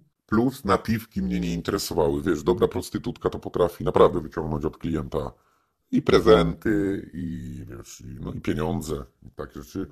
Po mojej stronie były środki czystości, wszystkie opłaty związane z tym przedsięwzięciem, od mieszkania, powiesz. I one sobie jakby y, tam mogły mieszkać i tylko pracowały. Wiesz, taka dziewczyna też nie stanie ci, nie wiem, powiedzmy sześciu klientów, no ośmiu to jest kurwa taki maks, że w dzień potrafi obsłużyć, ale to na pewno, naprawdę to jest już, e, no to jest kurwa maszyna, nie, do zarabiania. E, no bo po prostu to, to są też ludzie i psychicznie, fizycznie ona już tego nie przetrzymuje, wiesz o co chodzi. Domyślam się. Także tak to wygląda. Do Twojego zakresu obowiązków należała też ochrona dziewczyn? Ochronę miałem, kole, kolega miał taką jakby grupę ludzi, nazwijmy to. I to była grupa ludzi różna, od y, zapaśników, po żandarmów wojskowych, po policjantów czynnych, po policjantów byłych. Y, jakby takie mieszane składy. I on jakby obstawiał bardzo dużo klubów w ogóle, nie tylko Go, Go, nie tylko agencji towarzyskich, ale i popularne dyskoteki do dzisiaj to robi, nie? Jakby i z nim, żeśmy się znali, to weszliśmy w komitywę. Ciężko było tobie znaleźć dziewczyny chętne do takiej pracy? Nie. Nie, bo jak słuchaj, dawałeś ogłoszenia, mm, często to jest tak, w ogóle to jest zamknięte też grono. Bardzo dużo prostytutek się po prostu zna ze sobą. A jak miałeś jedną, dwie, trzy, to one jak było fajnie, fajnie e, na zasadzie, że miały dużo klientów, czyli dobrze zarabiały, mm, no to ściągały e, koleżanki, nie? Mhm. Podstawą tego biznesu było to, no tu oprócz tego, oprócz tych dziewczyn z Katowic, o których ci mówiłem, no to akurat wiedziały, nie? Bo się z nimi na to umówiłem, bo przyszły do mnie. Ale ogólnie w przyprowadzeniu tego biznesu to najważniejsze jest to, że nie możesz się tam pokazywać, nie? To już powiem ci, desperaci się pokazują w takim miejscu. Bo pamiętaj, że jest zawsze ryzyko, jakby prostytucja w Polsce nie jest nielegalna, ale już czerpanie korzyści, tak. Tak, wiem. Yy, I teraz wyobraź sobie taką sytuację, że taka prostytutka idzie na policję i mówi jestem prostytutką, a on ze mnie ma pieniądze. A myślisz, że jak to się teraz wtedy kończy? Policja mówi, aha, to fajnie, czy jesteś od razu, od razu jesteś aresztowany, dosta- od razu dostajesz sankcję na trzy miesiące z urzędu. No prowadząc taki biznes, musisz się liczyć z konsekwencjami. No, więc nie możesz się tam pokazywać, zatrudniasz sobie telefonistkę, bo nie wiem, czy, czy wiesz w ogóle, e, jak dzwonisz sobie na te numery. Bardzo często jest tak, w 90% jest tak, że ten telefon to nie odbiera wcale ta dziewczyna, która jest tam na tym zdjęciu. Bo ona może mieć akurat klienta i tak dalej, a to cały czas musi być na stand-by, więc zat- zatrudniasz sobie dziewczynę, która liczy pieniądze, zbiera te pieniądze, przynosi te pieniądze do ciebie nie bzyka się, to nie jest y, prostytutka, to jest zwykła dziewczyna, która raczej jest taką dobrą ciocią. No i odbiera te telefony. Ma przy sobie tam 20 Noki i z tyłu naklejony plasterek Marta 400, Ewa 300, żeby wiedzieć, który odbiera, który akurat dzwoni, rozumiesz? Łapie, łapie. No tak to wygląda. W najlepszym okresie ile dziewczyn u ciebie pracowało? 50, 60, 50, a w bałaganie, Dokładnie. bo w Gogo około 50-60, a w bałaganie 3, 6, 9, z 12. Jak byś określił charakter typowej prostytutki? Słuchaj, ciężko określić. Często to są dziewczyny, zdarzały mi się dziewczyny, które miały jakichś tam mężów normalnie. Oni wiedzieli, to jest najśmieszniejsze, że oni wiedzieli do jakiej pracy ona idzie, co ona robi. No wychodziła jak do pracy w fabryce, nie wiem, na poczcie. Tak samo w klubie GoGo, no miałem, e, mówię o poczcie, no miałem dziewczynę, która z Łodzi dojeżdżała do Warszawy, na weekendy tylko przyjeżdżała tańczyć, a od poniedziałku do piątku pracowała na poczcie, normalnie w okienku, przybijając tam pieczątki, rozumiesz, w listach. No ciężko, to jest, to przekrój jest cały, ale no, umówmy się, większość tych dziewczyn to niestety są dziewczyny patologiczne, wiesz. Są dziewczyny z ciężkich domów, gdzieś tam z jakimiś zaburzeniami, gdzieś wychowane bez jednego rodzica, bądź z jakichś DDA. Bardzo często się to zdarza. Jak to wiesz. Yy, No i uciekają, bo to jest jakby, to jest jak narkotyk. Bo ona jak już raz tego spróbuje, wiesz, najciężej się jej przemóc, ale jak już raz tego spróbuje drugi, piąty, dziesiąty, to ciężko jej później z tego zrezygnować, bo pamiętaj, że no, no gdzie tak zarobi pieniądze. Dzisiaj to już, wiesz, ta, e, jakby te bałagany już mm, jakieś są, ale większość dziewczyn już się też wycwaniła e, i nie potrzebują nikogo, żeby ktoś im tam wynajmował mieszkanie, bo dzisiaj sobie wynajmują same te mieszkania. I po co ma się z kimś dzielić, rozumiesz? Sama sobie zrobi ogłoszenia i sama jest sobie sterem i żeglarzem okrętem i ona zrobi sobie po 300, 400, powiedzmy po 300, 400 zł, trzech klientów dziennie, trochę weźmie napiwków, ma paru stałych i ona ma 1500 zł dziennie. Po, pokaż mi pracę, w której jesteś w stanie zarobić półtorej tysiąca zł dziennie. No i ciężko jest im się później zmienić, wiesz. W dzisiejszej dobie to masz jeszcze wiesz, Instagram. To umówmy się, to też jest e, okno na, na świat, bo to piszą normalni ludzie, ale piszą też z propozycjami erotycznymi. No dzisiaj to jest bardzo mądre, one, większość tych prostytutek to dzisiaj jest e, przedłuża włosy, e, robi botoks, oficjalnie, umówmy się, wiesz, i na ten botoks to przychodzą do niej trzy klientki, kurwa, w miesiącu i to są też prostytutki, no. Samo przedłużać włosy, bo ona robi po prostu se fasadowo, e, wymyśla legendę e, na Instagramie, na Facebooku, no bo przecież e, pokaż mi, czy któraś się, pokaż mi, czy którakolwiek się przyzna, że jest prostytutką, no, że jeździ na weekend, czy jeździ na noc za 3000 zł, no. no żadna. Powiedz mi taką rzecz. Słyszałem, że prostytutki często okradają swoich klientów. U ciebie były stosowane takie praktyki? Nie. Mm, Nie, no, by- był okres takie, że szantażowaliśmy czasami też klientów. No, były takie sytuacje, że wiesz jak. Ale to tylko takich, którzy sprawiali jakby jakieś problemy, nie? No bo umówmy się, że do agencji towarzyskich nie przychodzą też normalni ludzie, przychodzą naprawdę przekrój jest różny. No potrafi ci przyjść gość, zapłacić dziewczynie za trzy godziny i nawet nie ściągnąć y, majtek, tylko z nią przez te kurwa trzy godziny gada. O bzdurach, bo potrzebuje się wygadać. To jest w ogóle z psychologicznego punktu widzenia to jest, wiesz, mm, fenomen, bo oni czasami naprawdę potrzebują rozmowy. No ale są wariaci, którzy potrafią dziewczynę, nie wiem, zbić, bo lubią, nie wiem, jakiś ostry perwers, czyli ostry wpierdol, kurwa i tak dalej. No i wtedy też trzeba reagować, nie? Na takie rzeczy. No i dla takiego to już nie ma litości. No wtedy jest jakby, jest lekki szantaż, jak jeszcze się okazuje, że ma żonę, no to już płaci, wtedy płacze i płaci. Tak ci. Rozumiem. A często zdarzało się, że jedna z twoich dziewczyn została pobita przez klienta? Zdarzało się i powiem ci, mm, wbrew pozorom, właśnie stereotyp, przyjdzie ci taki typ, powiedzmy, naj, nazwijmy to bandziora, kawał chłopa, wytatuowany, Mhm. jest 30 razy bardziej grzeczniejszy niż taki, który wchodzi ubrany w garniturze, bo jest, nie wiem, prawnikiem, albo pracuje w korpo, jest jakimś dyrektorem, ma wyższy status. Tacy są najgorsi, tacy są najbardziej zboczeni i najbardziej agresywni. Wbrew pozorom. Była jakaś akcja, o której się dowiedziałeś i wyjechały tobie korki? No raz było tak, że mm, też były właśnie mm, kamerki, a później później jakby mm, te agencje, był taki blok w Warszawie, funkcjonował jako apart hotel, bo wiesz też, mm, to muszę w ogóle nawiązać, żeby odpowiedzieć na to pytanie, muszę jakby nawiązać. Mm, Bo mieszkaniówkę, żeby otworzyć, wiesz, jak otworzysz sobie mieszkaniówkę w no, bloku, w którym ludzie mieszkają od 30 lat i wynajmiesz mieszkanie, E, No to wiesz, jak jest, są klienci po nocach, przychodzą, pomyli domofon, e, nie wiem, kurwa, głośno wchodzi na klatce, od razu wiedzą sąsiedzi, sąsiedzi od razu podejrzewają, aha, tam dwie dziewczyny mieszkają, trzy, tam jest chyba burdel.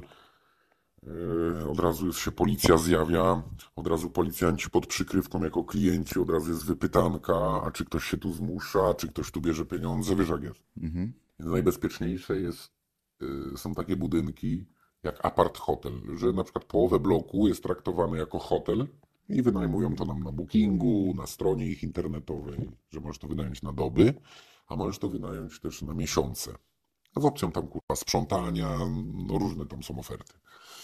I wiesz, i wtedy dużo kamer tam jest y, i wtedy masz tak, pewność pierwszą, że żaden skokobryk nie przyjdzie ci po pieniądze. Bo też się zdarzają, wiesz, wychodzą z więzienia, nie mają pieniędzy, kurwa jadą dziwkę okraść. Rozumiesz? Mhm. No bo go złapie 20 kamer po drodze. Poza tym sąsiedzi jakby nie ingerują. No bo sąsiedzi najczęściej tam są na jedną dobę, dwie, trzy. Wiesz o co chodzi? Więc nikt nikogo nie pyta, że ktoś jedzie na czwarte piętro do pokoju, kurwa 506. E, No i co, no miałem kamery, no była taka sytuacja, że chłop zaczął dusić w ogóle dziewczynę. Mm, Nie miałem takiego chłopa, że mieliśmy tą kamerkę w środku też jedną, bo te jakby na zewnątrz, no to były e, jakby dewelopera tego, kto wybudował, on miał dostęp tam swój, swojego ochroniarza w tym budynku. Ale w środku zawsze miałem jedną kamerę dyskretnie ułożoną i jakby miałem kolegę takiego, nazwijmy na tego chłopaka, który to obsługiwał i miał podgląd w telefonie, wiesz, na kompie, no i później grupa reagowania jechała i kurwa robiła z takim klientem porządek, no. Stawał kurwa ciężki wpierdol i był ograbiony ze wszystkiego, co miał, no. Miał zegarek, to nie miał zegarka, no ale oczywiście wszystko było w majestacie prawa, nazwijmy to tak, że musiał dobrowolnie podpisać dokument, że właśnie to sprzedaje. Wiesz o co chodzi? Umowę kupna sprzedaży, no bo kurwa, no, no co z tego, że wiesz, takiego yy, zgolisz ze wszystkiego, pójdzie na policję i jest tragedia, nie? To działa w dwie strony. Słyszałem, że bez mocnych pleców nie ma co wchodzić w ten biznes. Tak przynajmniej było kiedyś. Czy zdarzało się tobie przejmować dziewczyny z innych bałaganów? Z bałaganów nie. Raczej one same do mnie przychodziły, wiesz? Po, po prostu wszystko zależało od tego, od ilości klientów, od ilości wypromowania się na tych stronach typu Roxa, typu odloty. No i wiesz, no i warunków też mieszkania, no bo u mnie to były nowe bloki, jakieś stare i słuchaj, tam koleżanka koleżankę y, przyprowadzała. Ja też często dawałem takie bonusy, na przykład, ja mówię, słuchaj, jak przyprowadzisz jakąś koleżankę, że będzie pracować, to dostaniesz tam, nie wiem, 2000 zł.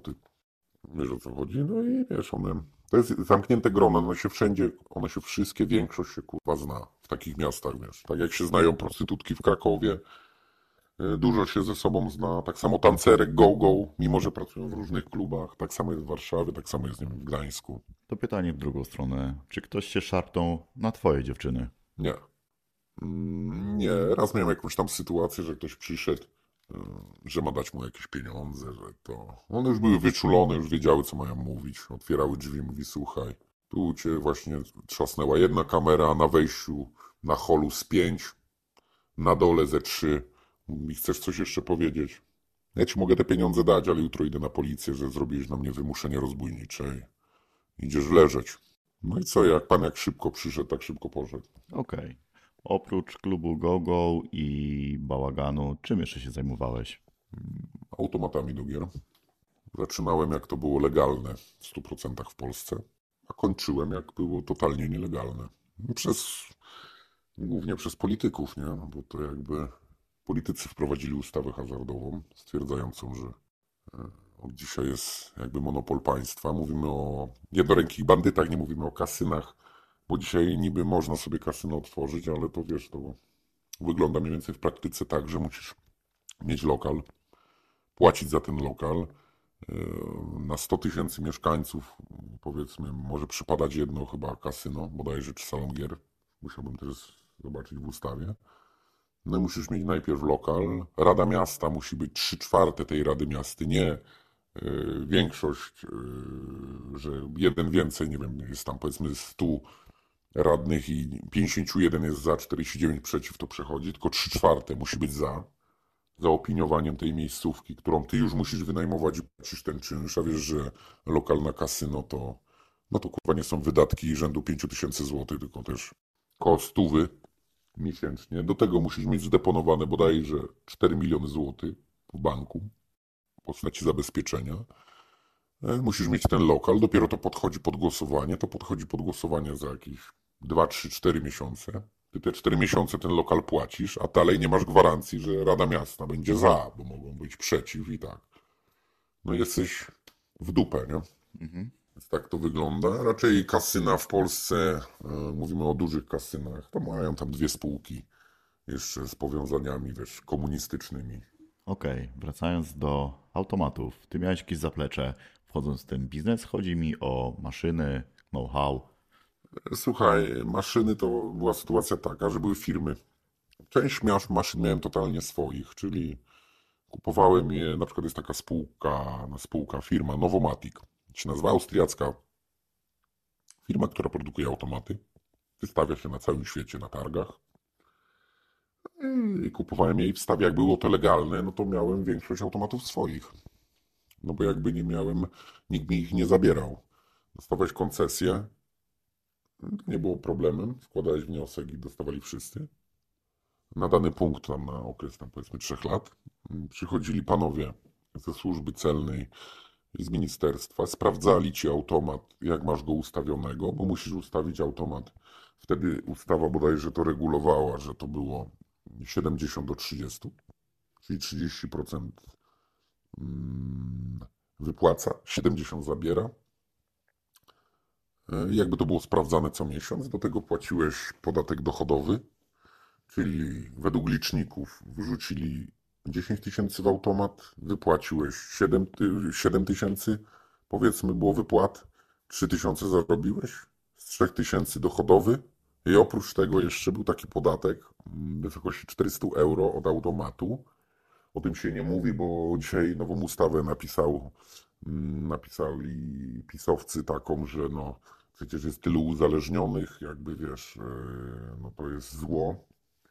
E, No ale nie wiem, czy wiesz, w tym podatku, w którym ja płaciłem wtedy, to był jakiś kawałek torciku, który był przeznaczany na te wszystkie ośrodki państwowe, gdzieś tam dotowane z państwa hazardowe, na walkę, mm, na leczenie hazardzistów. Wiesz, to też nie było tak, tylko jakby zwykli ludzie, zwykły Kowalski się tym nigdy nie interesował i jakby nie wiedział i to, co mu tam przekazywali w mass mediach, brał za pewnik, nie? I dzisiaj pod płaszczykiem walki z uzależnieniami zrobili to, że dzisiaj legalnie automaty, jednorękie bandyty yy, może mieć yy, totolotek, nie? Masz teraz salon gier na automatach. No, czyli spółka Skarbu Państwa dotowana. Czyli monopol państwa. Okej, powiedz mi, ile kosztowała jedna maszyna? Mm, Zależy, czy to był Chińczyk przerobiony, czy jakiś Gaminator, czy tam Black Horse jakiś. No, powiedzmy od 4 do 12-15 tysięcy złotych. nie? Zależy, co to było. Ile taka maszyna potrafiła wyciągnąć w miesiącu? No były punkty, że zarabiałeś sobie na automacie 5 tysięcy złotych, 3 tysiące złotych, a były punkty, że zarabiałeś 50, nie? To wiesz, to wszystko, bo hazardzisty jak spytasz, to hazardzista zawsze ci powie, ile wygrał. Nigdy ci nie powie, ile przegrał. To, że trafił 5 siódemek, trafiłem, yy, wygrałem tam 5 tysięcy czy 20, otworzyło mi to, to, to on ci powie te dobre momenty, a tych 99% złych momentów, gdzie umoczył, to ci nie powie nigdy. Jakby no to, słuchaj, to jest algorytm. Wyobraź sobie, że te bębny, które tam przelatują, te tu, tu, tu, tu, tu, tu, tu, tu, tu, tu, że tam spadają jakieś, to wiesz, ludzie myślą, że to jest rzeczywiście, to tam spada. To jest coś takiego, wyobraź sobie, że to są obrazy.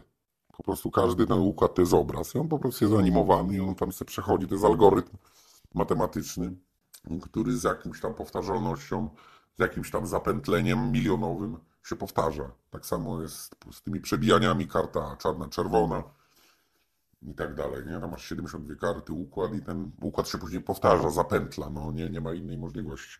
Czyli szczęście nie ma tutaj nic do rzeczy. Mm, Nic. Były takie sytuacje, że słuchaj, przyjechał mi nowy automat z fabryki. Mm, Przyszedł jeden klient, wrzucił 200 zł, przyszedł drugi klient, wrzucił 200 zł i wygrał 10 tysięcy. A no były sytuacje takie, że wiesz, że automat 3 miesiące więcej zabierał niż dawał. W sensie takie, że wygrane były 200-300 zł, bo wiesz. Tak samo w takich punktach bardzo ważna była wypłata. Na przykład wygrywałeś 10, wy, przychodzisz do mnie i wygrywasz 10 tysięcy złotych. I często było tak, że ludzie dostawali część pieniędzy, a część na tak zwany kwitek. To nie było spowodowane tym, że punkt nie ma pieniędzy, że nie mam pieniędzy na wypłaty. Ja musiałem zawsze mieć. To jest podstawa. Tylko to chodzi o psychologię. Jak ja ci wypłacę 4000 zł na przykład, a napiszę ci, pracownik ci mój napisze, że masz 6000 do wypłaty, ty jako hazardzista myślisz sobie tak, aha, jutro mam iść po 6000. No dobra, to ja sobie te 4000 wrzucę. I wrzucasz te 4000, z reguły przegrywasz, wracasz na następny dzień z tym szóstakiem, no ale tak patrzysz, że jesteś hazardzistą. I z reguły jest tak, że wygrywasz 10 tysięcy i ten 10 tysięcy wrzucasz mi z powrotem, a jeszcze przyniesiesz z domu dwa. Rozumiesz? Sprytnie. Tak to wygląda. Dużo miałeś swoich punktów z automatami?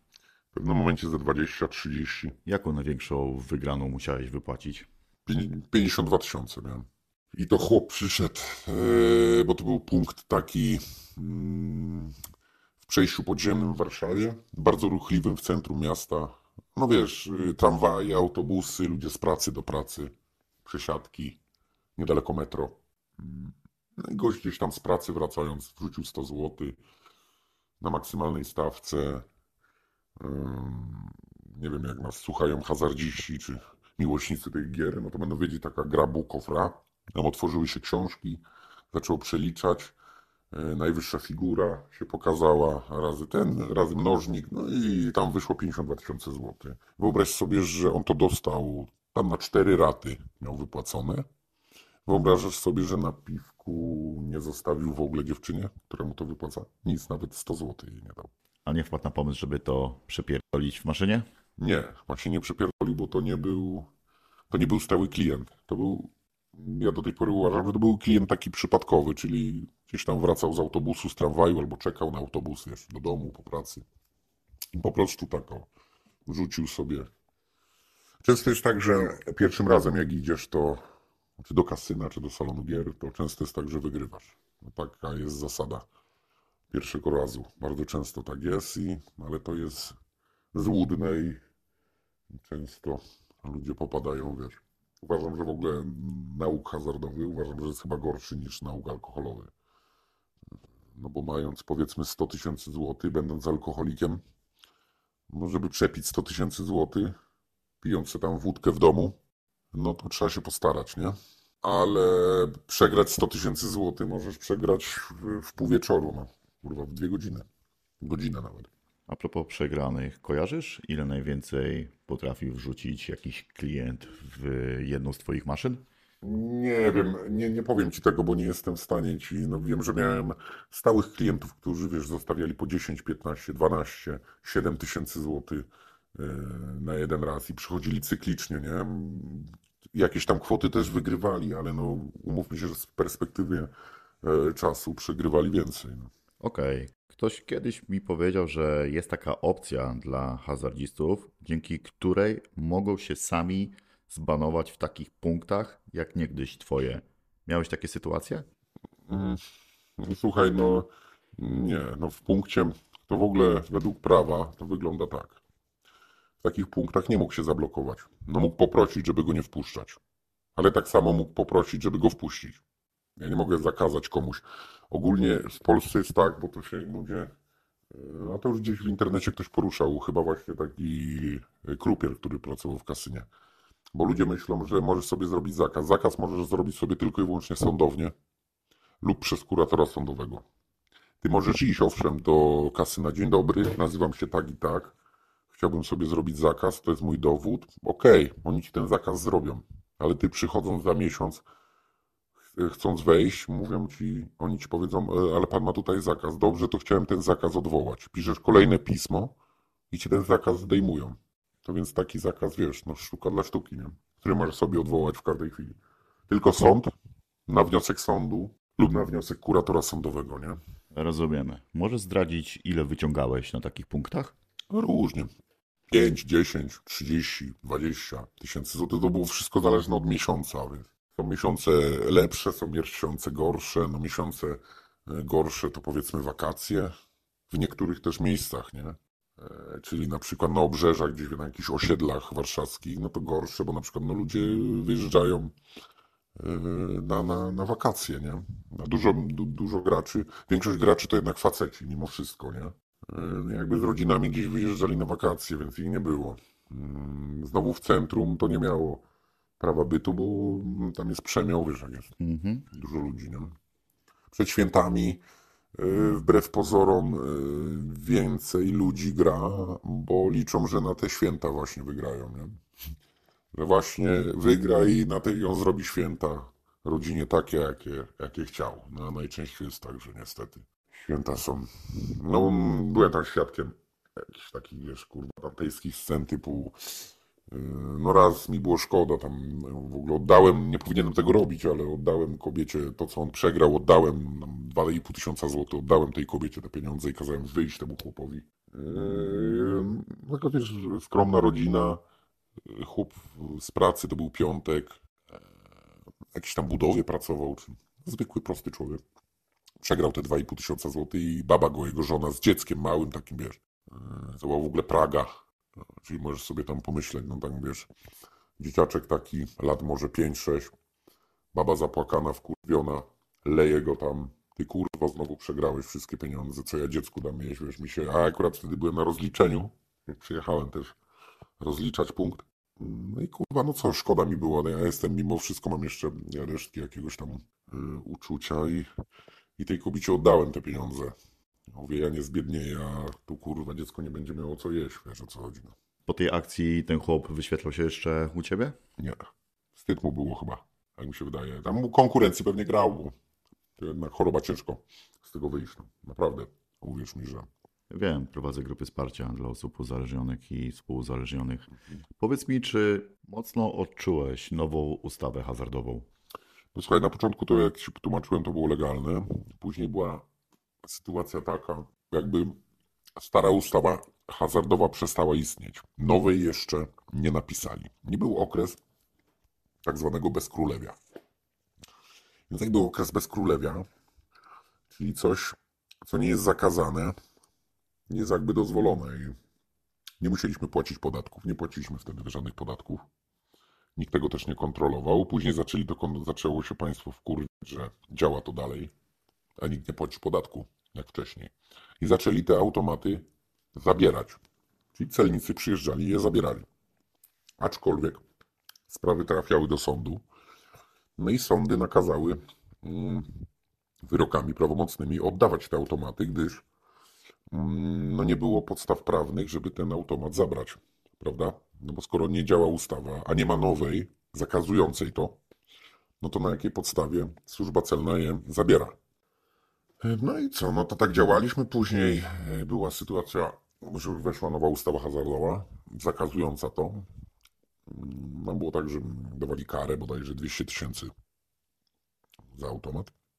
No ale umówmy się, e, wszystkie działalności gospodarcze, tudzież spółki e, ZO na tego typu działalność były zakładane no, na, no, na ludzi z centralnego, no wiesz, na, na bezdomnych.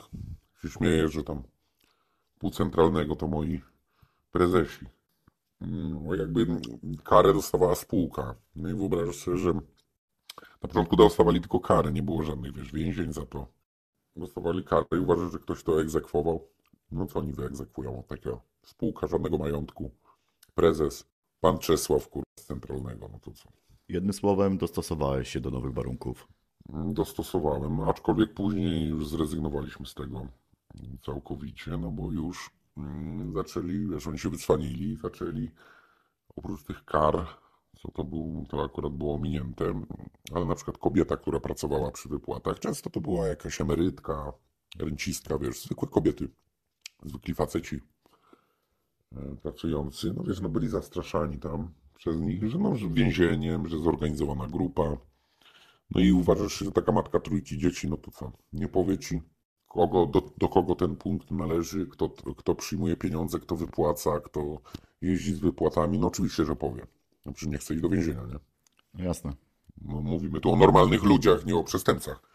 I, no i wiesz, no już później się przestało to opłacać, no siedzieć za, wiesz, za automaty. Aczkolwiek ja za nie siedziałem później. Do tego zaraz dojdziemy. Twoje obroty z maszyn mocno się zmieniły po wejściu ustawy? dość pokaźnie. No. Później jakby, chociaż powiem Ci, dużo graczy jest y, takich, no bo też ta nowa ustawa wymusiła to, że nawet w tym punkcie totolotka musisz okazać dowód osobisty. Czyli też u mnie, u nas wcześniej, idąc do takiego punktu, szedłeś totalnie anonimowo, nie? Po prostu wchodziłeś, grałeś, wygrałeś, fajnie, przegrałeś, ok. Ale nikt się nie pytał o dowód, kim ty jesteś, skąd ty masz te pieniądze, które inwestujesz w te automaty. A dzisiaj idąc, wiesz, do, w kasynie to było zawsze, ale na przykład do takiego punktu salonu gier na automatach, który się mieści w totolotku, musisz okazać dowód osobisty. Przy każdej wypłacie również, więc no co, już wie, wie tak, Urząd Skarbowy wie, że wygrałeś, no i wszystkie inne służby wiedzą, że grasz, bo gdzieś te dane są magazynowane. Nie jesteś anonimowy, a bardzo dużo graczy chciało być naprawdę anonimowych. Do tej pory są automaty gdzieś tam, wiesz, na zasadzie kamerki, elektrozamka. No ale dzisiaj funkcjonariusze mają takie uprawnienia, że już ci wchodzą na ostro. Wiesz, kiedyś to mogli, kiedyś było tak, że funkcjonariusze mogli zapukać, jak im nie otworzyłeś, dlatego były te ek- elektrozamki, dlatego są te kamery. No widzieli, że wiesz, że służba celna, że podjeżdża samochodem. Oni mogli przyjść po cywilnemu, ale samochód gdzieś musieli zostawić, nie? Yy, No i jakby wpuszczali tylko swojaków, znanych sobie osobom, o, osobników. No i jak oni nie, nie, nie mieli otwartych drzwi, no to jakby odpuszczali tą czynność. A teraz już mają takie uprawnienia, że już wchodzą, wiesz, na ostro, nie? Już idą łamaki, tarany i tak dalej i, i wchodzą tam siłą do takich lokalów. Z tego co zrozumiałem, to ty też działałeś w tym, nazwijmy to, okresie bezprawia, tak? Tak. Słyszałem, że w tym czasie dosyć często przejmowało się punkty konkurencyjnych grup. No właśnie ja za to poszedłem e, niestety do więzienia. No, wymyśliłem sobie tak, że skoro, no bo jak, to genezę muszę Ci też wytłumaczyć, E, no bo jak już to zaczęło być nielegalne, więc i zabierali te automaty, więc trzeba było, no wiesz, szkoda mi było wydać na automat nawet te 4000 zł, ale ich postawić 3, 3 i powiedzmy mieć nalot raz w miesiącu takiej służby i ten automat mi przepadał. Bo tak naprawdę mi przepadał już później, jak było to nielegalne, to mi przepadał, żaden sąd mi już tego nie oddał. Yy, No to wiesz, no to się tak średnio kalkulowało. Więc były firmy, które automaty jakby wypożyczały w zamian za procent mm, zarobku. Ale jakby mieli ich tyle, że no, nie wiem, dzisiaj mi służba celna je zabrała, za pół godziny czy godzinę był już samochód i wchodziły nowe automaty. Ważne jest tylko było to, żeby nie trzymać pieniędzy w środku automatu. Często je opróżniać po prostu. że w razie wejścia służby celnej, no to nie wezmą, wiesz. No i tak samo e, nie zostawiałeś dużych kwot na wypłaty tam pani czy panu, który się tym zajmował. No bo jak wiesz, straciłeś 3000 zł na wypłaty, no to cię tak to nie bolało, jakbyś stracił 50, nie?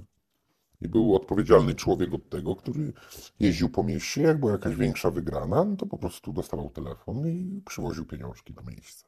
Okej, ale moje pytanie brzmiało trochę inaczej. E, Chodziło mi tutaj o przejmowanie konkurencyjnych punktów z automatami. Mm, No tak, no robiłem, wymyśliłem sobie, no już mogę o tym mówić, bo jakby jestem skazany prawomocnym wyrokiem za to. Już jakby wyrok mam za sobą. No co, wymyśliłem sobie, wziąłem ludzi, stro, miałem stroje służby celnej oryginalne. Nie powiem skąd, no.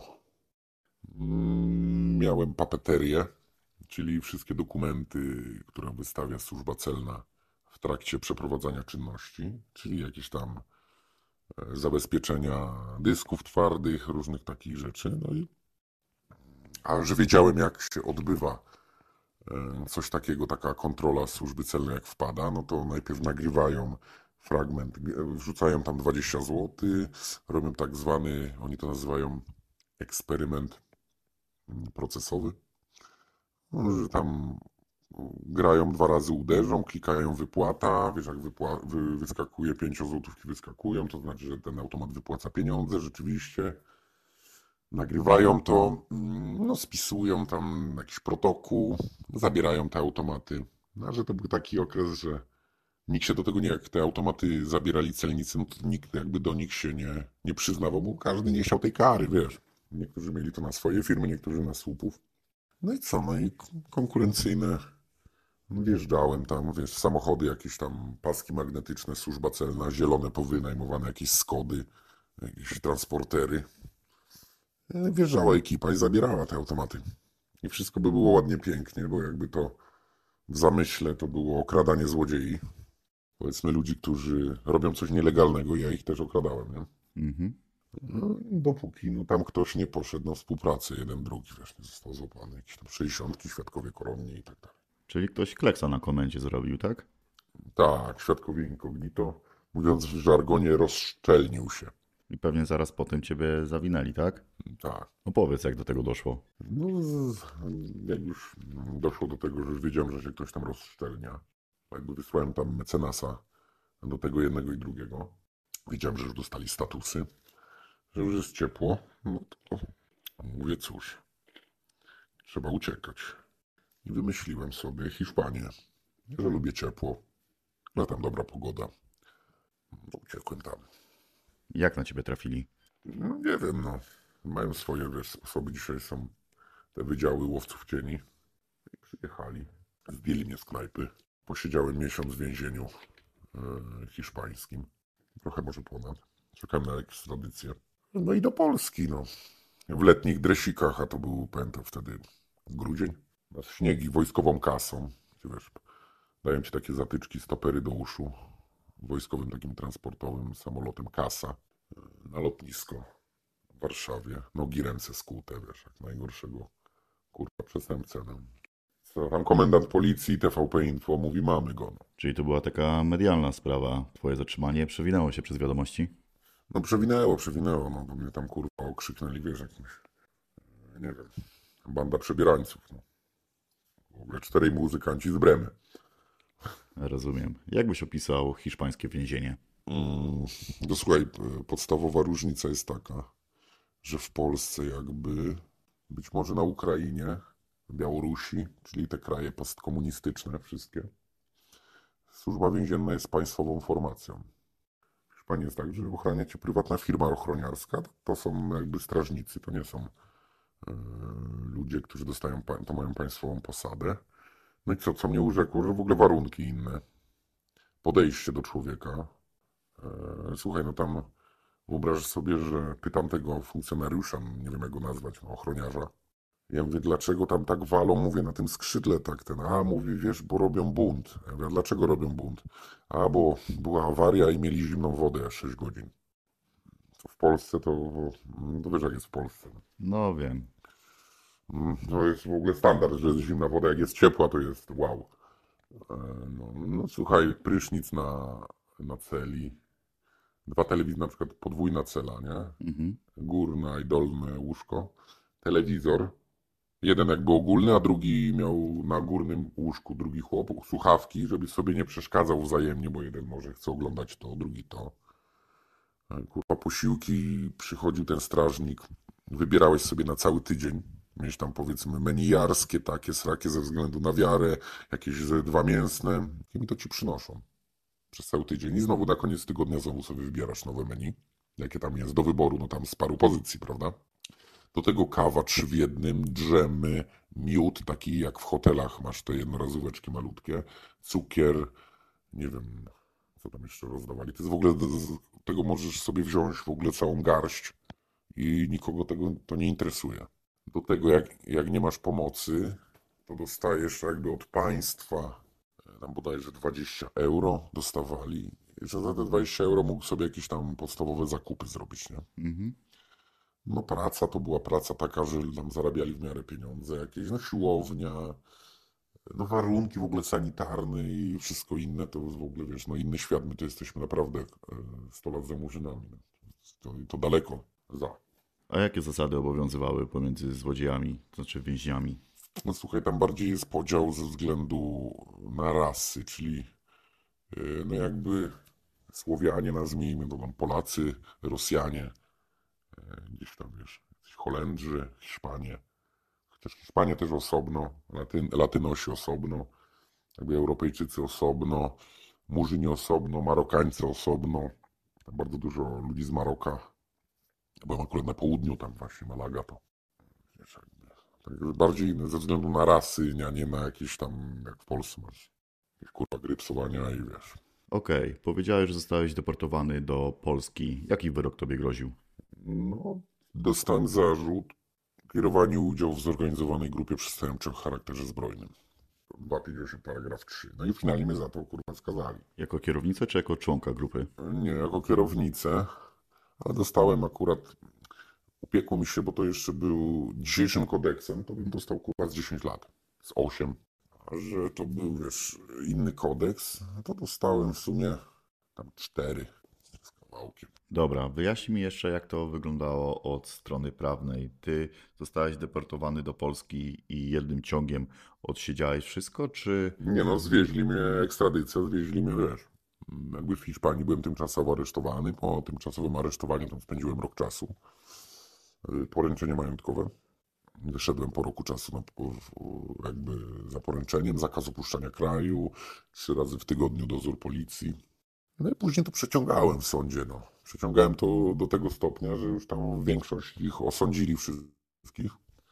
A ja szedłem jeszcze w proces, wiesz. No nie wiesz, jak się przeciąga procesy sądowe. Torpeduje, tak zwane, bo tak już mi mówił pan prokurator, pan torpeduje ten proces. No, Bierzesz sobie mecenasa jednego, za chwilę zmieniasz na drugiego. On y, przekładasz tą rozprawę, bo on występuje z wnioskiem do sądu, że musi się zapoznać z aktami sprawy, ponieważ jest nowym pełnomocnikiem z wyboru. No jest odroczka, odroczka. Zwolnienie lekarskie, znowu z mecenasem, znowu zwolnienie lekarskie, a to mecenas. Nie ma mecenasa. Czy kontynuować proces, dzisiaj posiedzenie bez obecności adwokata? Nie. Odroczka, wiesz o co chodzi. Przekładałem, aż trzeba było yy, no trzeba było iść, no ale nie zgłosiłem się sam, ty. Nigdy się sam nie zgłaszam. Przyszli po mnie. Najpierw pamiętam, mm, wysoko mieszkam, na wysokim piętrze. No i pamiętam z kolegą na tarasie sobie siedzę, palimy sobie buszka e, i papieroska i patrzę, leci dron. Biały dzień, no godzina 15. Leci ten dron, tak stanął na wysokości mojej, powiedzmy w odległości 10-15 metrów ode mnie.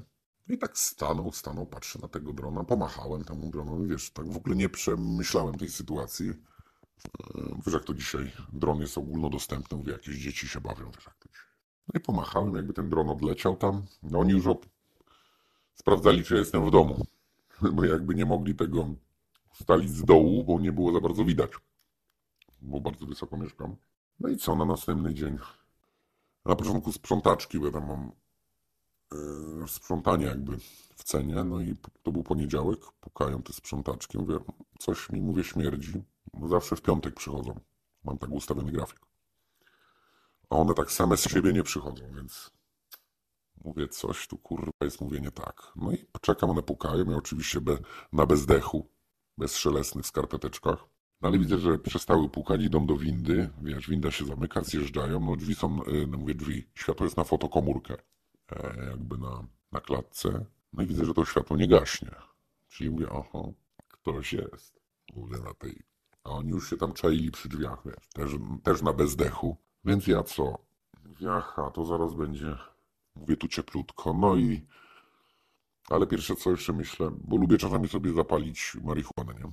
Mm, Jakby wiedziałem, że mam w domu jakiś, no jakiś dla swojego użytku jakiś gram. I mówię, Boże, teraz oni przyjdą, znajdą tego grama, to przecież będzie zaraz afera jeszcze za bzdurę.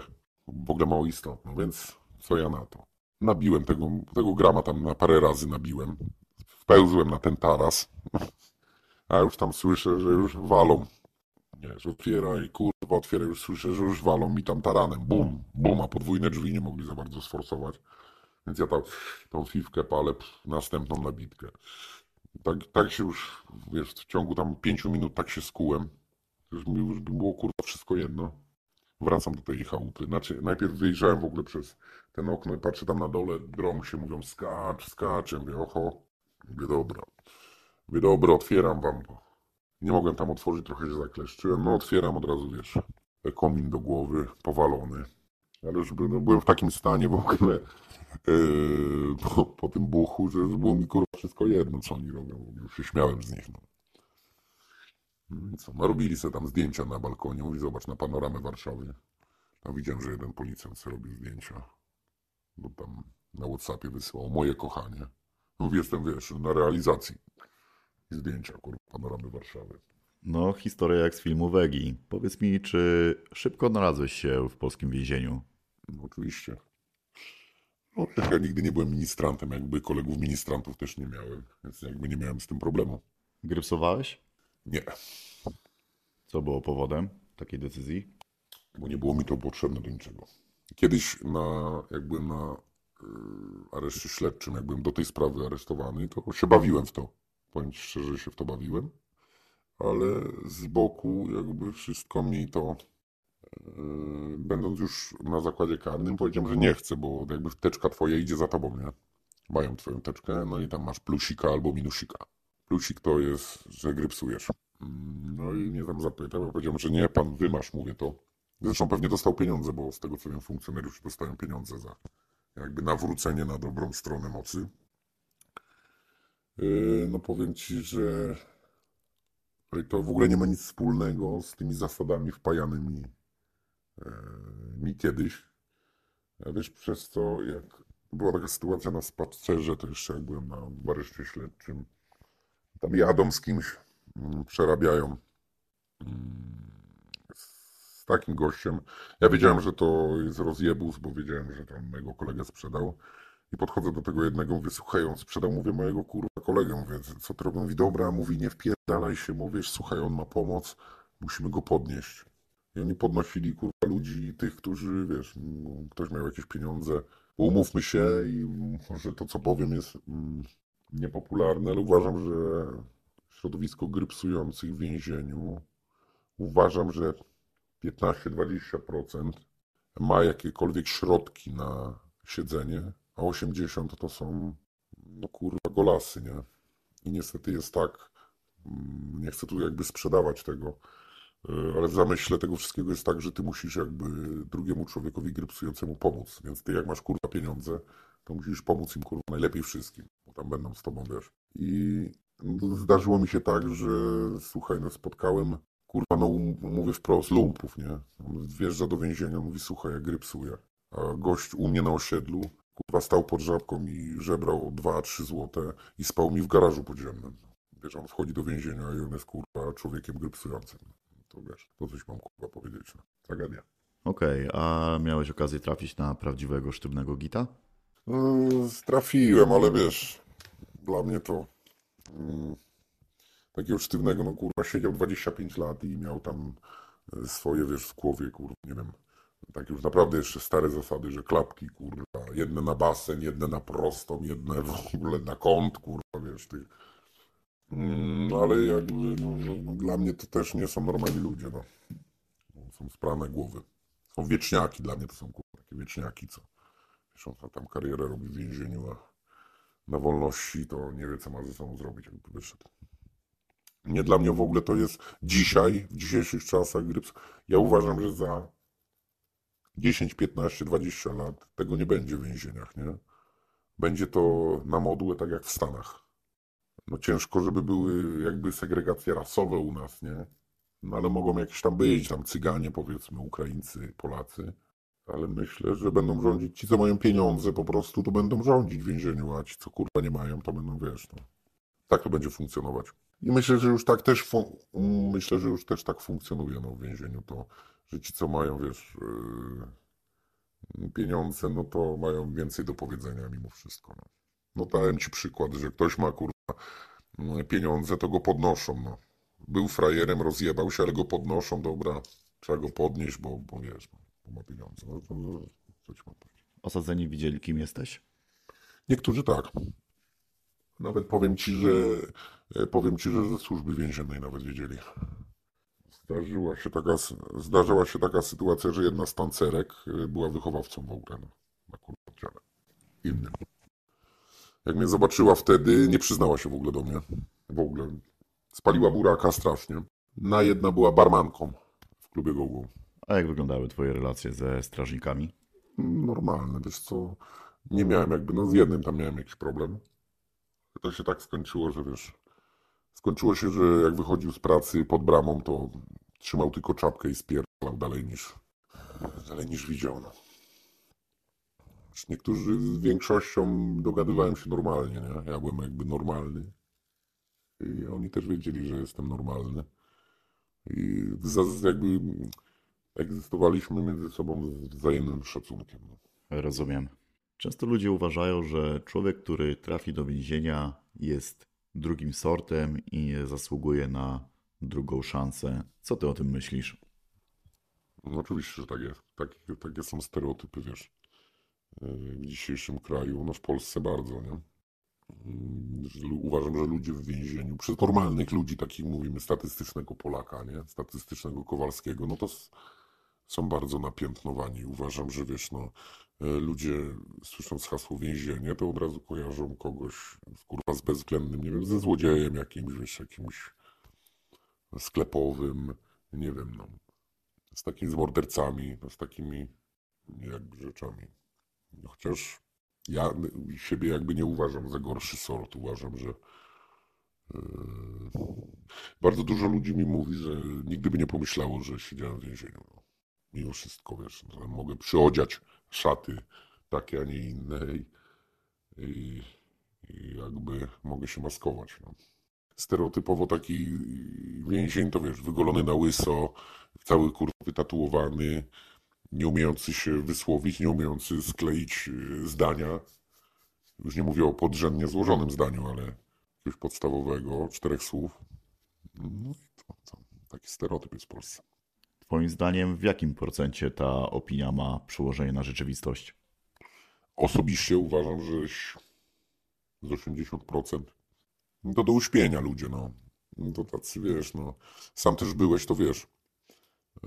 Że uważam, ja poznałem parę osób i to, słuchaj, przebywałem i z ludźmi wykształconymi, nie? Dyrektorami jakichś tam banków, e, dyrektorami kopalń, nie wiem, no z różnych w ogóle takich branży nietypowych, co byś w ogóle nie pomyślał, że tacy ludzie mogą e, siedzieć w więzieniu. Kiedyś na sankcji siedziałem z byłym prezesem Polskiego Związku Piłki Siatkowej.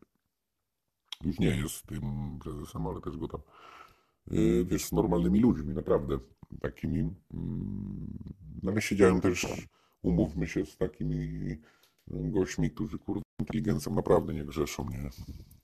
E, Uważam, że takich jest mimo wszystko większość tam, no niestety. Twoim zdaniem istnieje coś takiego jak resocjalizacja? W Polsce na pewno nie.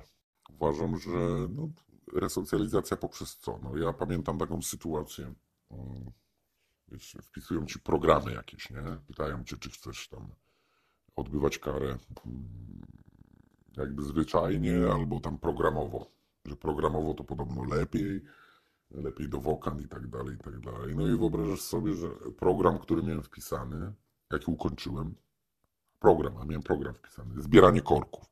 Więc ja na to do tego wychowawcy mówię, proszę pana, chce mi pan powiedzieć, że zbierając korki od nakrętek, tfu, korki od butelek, od różnych takich historii, e, ja będę jakby, nie wiem, lepszym człowiekiem, zresocjalizuję się, nie będę popełniał przestępstw na, na wolności, bo zbieram te korki. Mówię, czy my się bawimy, mówię, tu kurwa domowe przedszkole, czy, czy o co tu chodzi? I powiem ci więcej, za ten program, jak wychodzisz, nie wiem, czy zwróciłeś uwagę, jak wychodzisz, to masz taką kartkę, dostajesz przy wypisie z więzienia, jakie programy przebyłeś i jest kwota wpisana. Ile to kosztowało? To program yy, zbierania moich korków, oni od państwa wzięli na ten program, że ja te korki zbieram 3600 zł. Może jakieś pytania? No ja nie mam. No. Albo miałem programy powypisywane takie, na który, o których ja w ogóle nie miałem pojęcia. Nigdy na czymś takim nie byłem, wiesz. Fikcyjne. W ogóle historie wpisują po to, żeby pobrać pieniądze. No. W ogóle więzienie dzisiaj w Polsce to jest w ogóle pralnia pieniędzy. To jest tam Najwyższa Izba Kontroli to powinno w ogóle, wiesz, wjechać. No, też to zauważyłem. Powiedz mi, czy ty siedziałeś do dzwona? Nie, dostałem wokandę.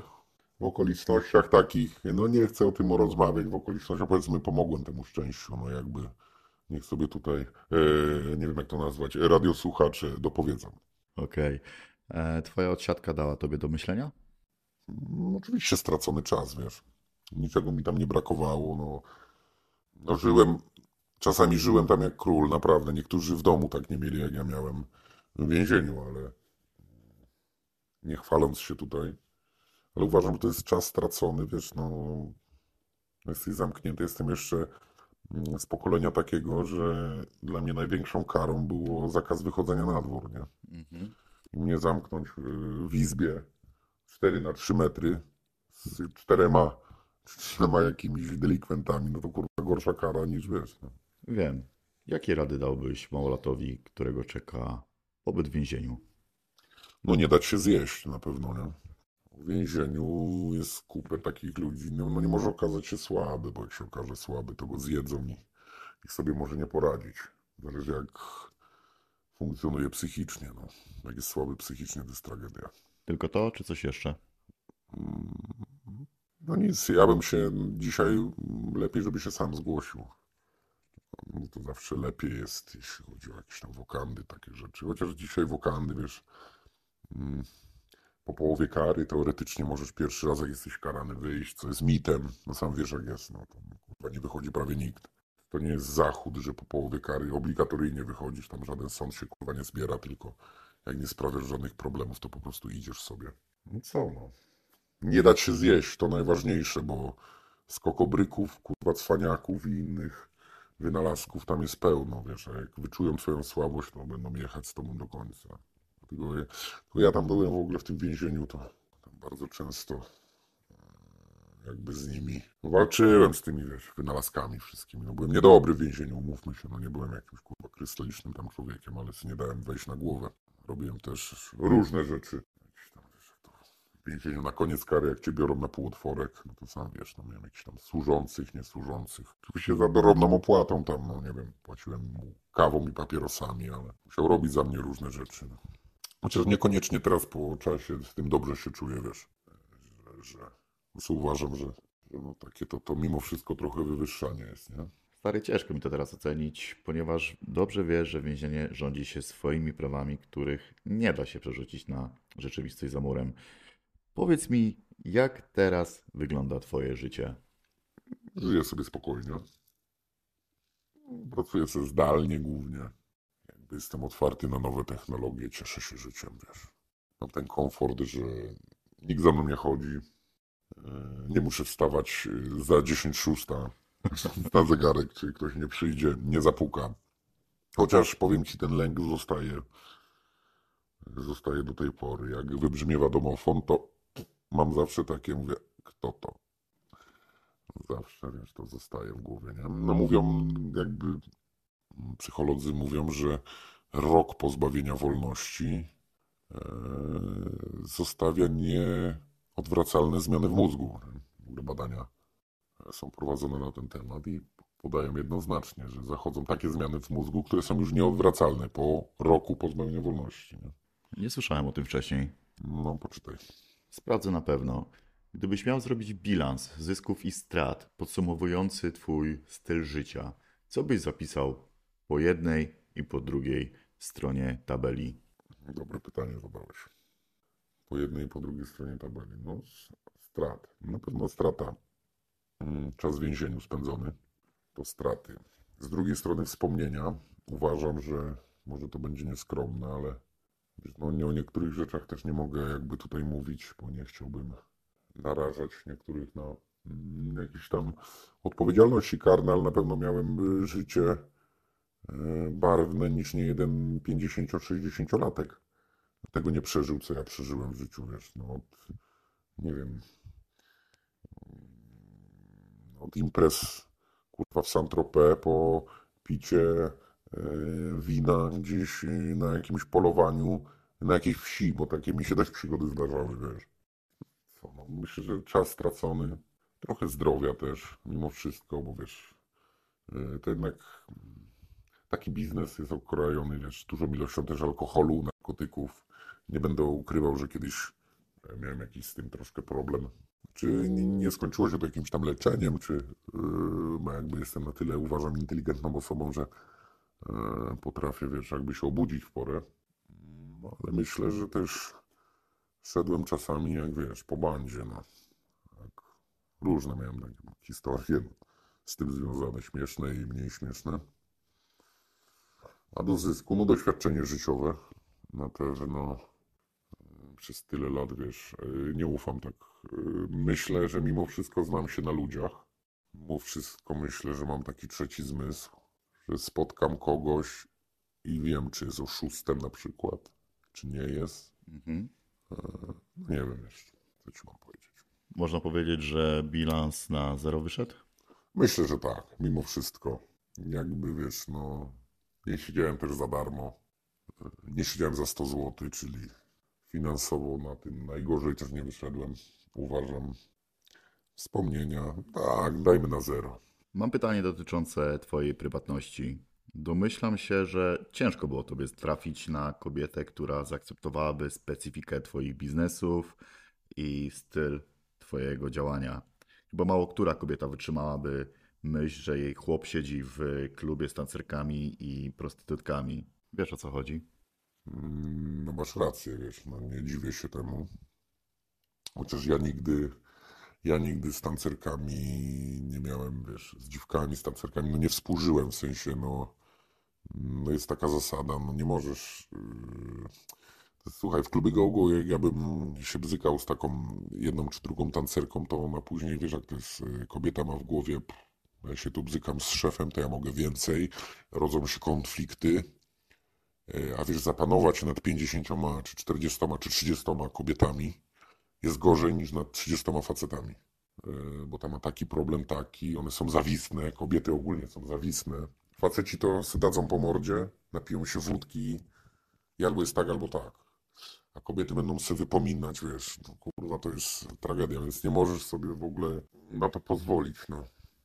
Ale no spotykałem na, swoje, na swojej jakby drodze spotykałem głównie takie, umówmy się, no kobiety nie do końca, wiesz, no, no nie spotykałem raczej kobiet, mm, nie wiem, e, ministrantek, kurwa, tylko właśnie takie, które lgnęły również do takiego środowiska, w którym się gdzieś obracałem, nie? Środowiska przestępczego, środowiska, wiesz, no, czyli ja też nie mam do siebie pretensji, bo ja zdaję sobie sprawę, no takie kobiety też lgnęły, nie? No i tutaj jest druga część pytania. Czy właśnie ten twój styl życia nie zabrał ci jednak czegoś więcej? Chodzi mi tutaj o życie rodzinne, tacierzyństwo. Rozumiesz, do czego dążę? Mm, no właśnie, nie mam, no bo nie mam partnerki, nie mam dziecka. E, No wiesz, no dużo moich takich jakby znajomych gdzieś tam z podstawówki, mm, ze szkoły średniej. E, No ma dzisiaj, wiesz, rodzinę, dzieci, jakby, nie wiem, tam wakacje w Turcji, w Łebie, jakieś plany. A ja dalej e, solo. Na koniec mam jeszcze dwa pytania do ciebie i wydaje mi się, że jesteś idealną osobą, żeby mi na nie odpowiedzieć. Jak byś ocenił nocne życie Warszawy w porównaniu do czasów, w których ty latałeś po mieście? No wiesz, w dzisiejszych czasach już jakby są media społecznościowe. Dzisiaj w ogóle ogólnie jest, uważam, że więcej ludzi takich, którzy udają kogoś, kim nie są.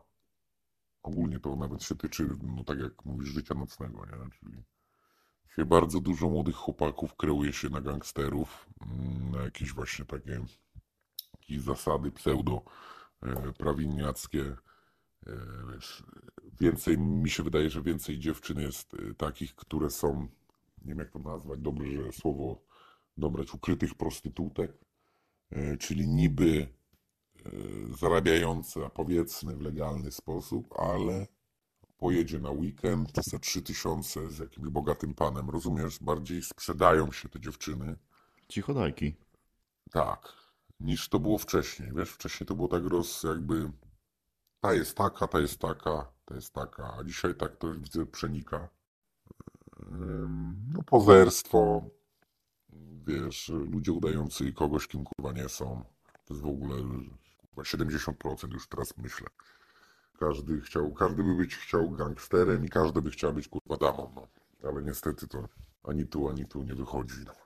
I wiesz, to się okaz okazuje na pierwszym przesłuchaniu, kurwa, na policji później. Najlepsze jest to właśnie dzisiaj, dzisiaj są takie czasy, że tak samo jak, nie wiem, raperzy rapują o jakimś sztywniactwie, o kurwa zasadach, o jakimś więzieniu. Rapują najwięcej, krzyczą ci, którzy nic z tym nie mają e, wspólnego, nie przesiedzieli dnia w więzieniu. Rozumiesz? Tak dzisiaj wygląda kurwa opinia publiczna. No. A życie nocne no, toczy się swoim, e, swoim ten, tak samo są prostytutki, są dealerzy. I ten syf, kurwa, wylewa się co weekend. Już tam myślę, że od środy, w Warszawie to od środy, bo to środa, mała sobota. Kto ma wiedzieć, ten wie, to już w środę są imprezy, w czwartek dogorywanka. Ale powiem Ci, byłem ostatnio też, y, to bardzo dużo klubów jeszcze istnieje, większość już zmieniła nazwy, albo nie istnieją. To widzę, że niektórzy ludzie e, zestarzeli się razem kurwa z tymi klubami. Ja ich pamiętam jak mieli kurwa lat 30, dzisiaj mają kurwa 40, 40 parę i dalej kurwa siedzą w tym życiu nocnym dalej kurwa. Lecą na pełnej? Tak. I ostatnie pytanie. Co byś powiedział małolatom jarającym się gangsterką? E, każdy bandzioszka to chujoszka, jest takie przysłowie. I uważam, że e, no, no nie poleciłbym im tego, no po prostu dla mnie uważam, że to nie jest, wiesz, uważam w ogóle dzisiaj, że nie ma czegoś takiego jak e, w bandziorstwie sztywniactwo, e, że ktoś za kogoś mm, pójdzie w ogień, bo jakby punkt widzenia zależy od punktu siedzenia. Jak masz do wyboru rodzinę, dzieci i kurwa 10 lat yy, puchy, to szybko zmieniasz zdanie i, i wiesz, uważam, że nie ma co się pchać. Poza tym dzisiaj już, słuchaj, nie są też te czasy, policja kurwa nie jeździ polonezami. E, dzisiaj też świat poszedł do przodu. Uważam, że nie powinni się pchać i zacząć żyć normalnie. Dzisiaj jest dużo rzeczy, których można wykonywać, będąc tak naprawdę w domu.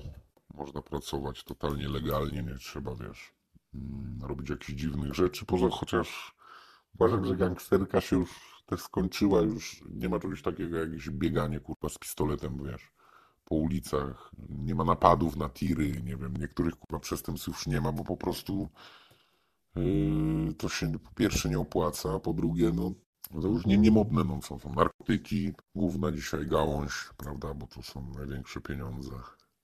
Uważam, powiedziałbym, żeby się w to nie pakowali, bo szkoda życia. Albo wylądują w więzieniu na długie lata, albo będą odpaleni i wylądują w piachu. W najlepszym wypadku wylądują w więzieniu, może na nie na 10, a na 5 lat. No. A pamiętaj, że 5 lat w życiu to jak siedzisz w więzieniu 5 lat, a czas y, na wolności w dzisiejszych czasach 5 lat. Jak ci mija, to kurwa jest kawał y, czasu. To jest. Ja wiem po sobie to na przykład, nie? Że tam minęły 4 lata i powiedzmy tam na raty, ale minęły i y, w takich, nie wiem, jak technologie, kurwa, no poszło to tak do przodu, że ja siebie nie uważam za idiotę jakiegoś. E, Ale już widzę, że niektóre rzeczy gdzieś mi to uciekły i musiałem to nabrabiać. A co tu dopiero powiesz, jak idziesz siedzieć na 10 lat? No przecież kurwa, odjeżdża ci świat w ogóle już dawno, no nawet kurwa już nie trąbi na ciebie, tylko po prostu odjechał.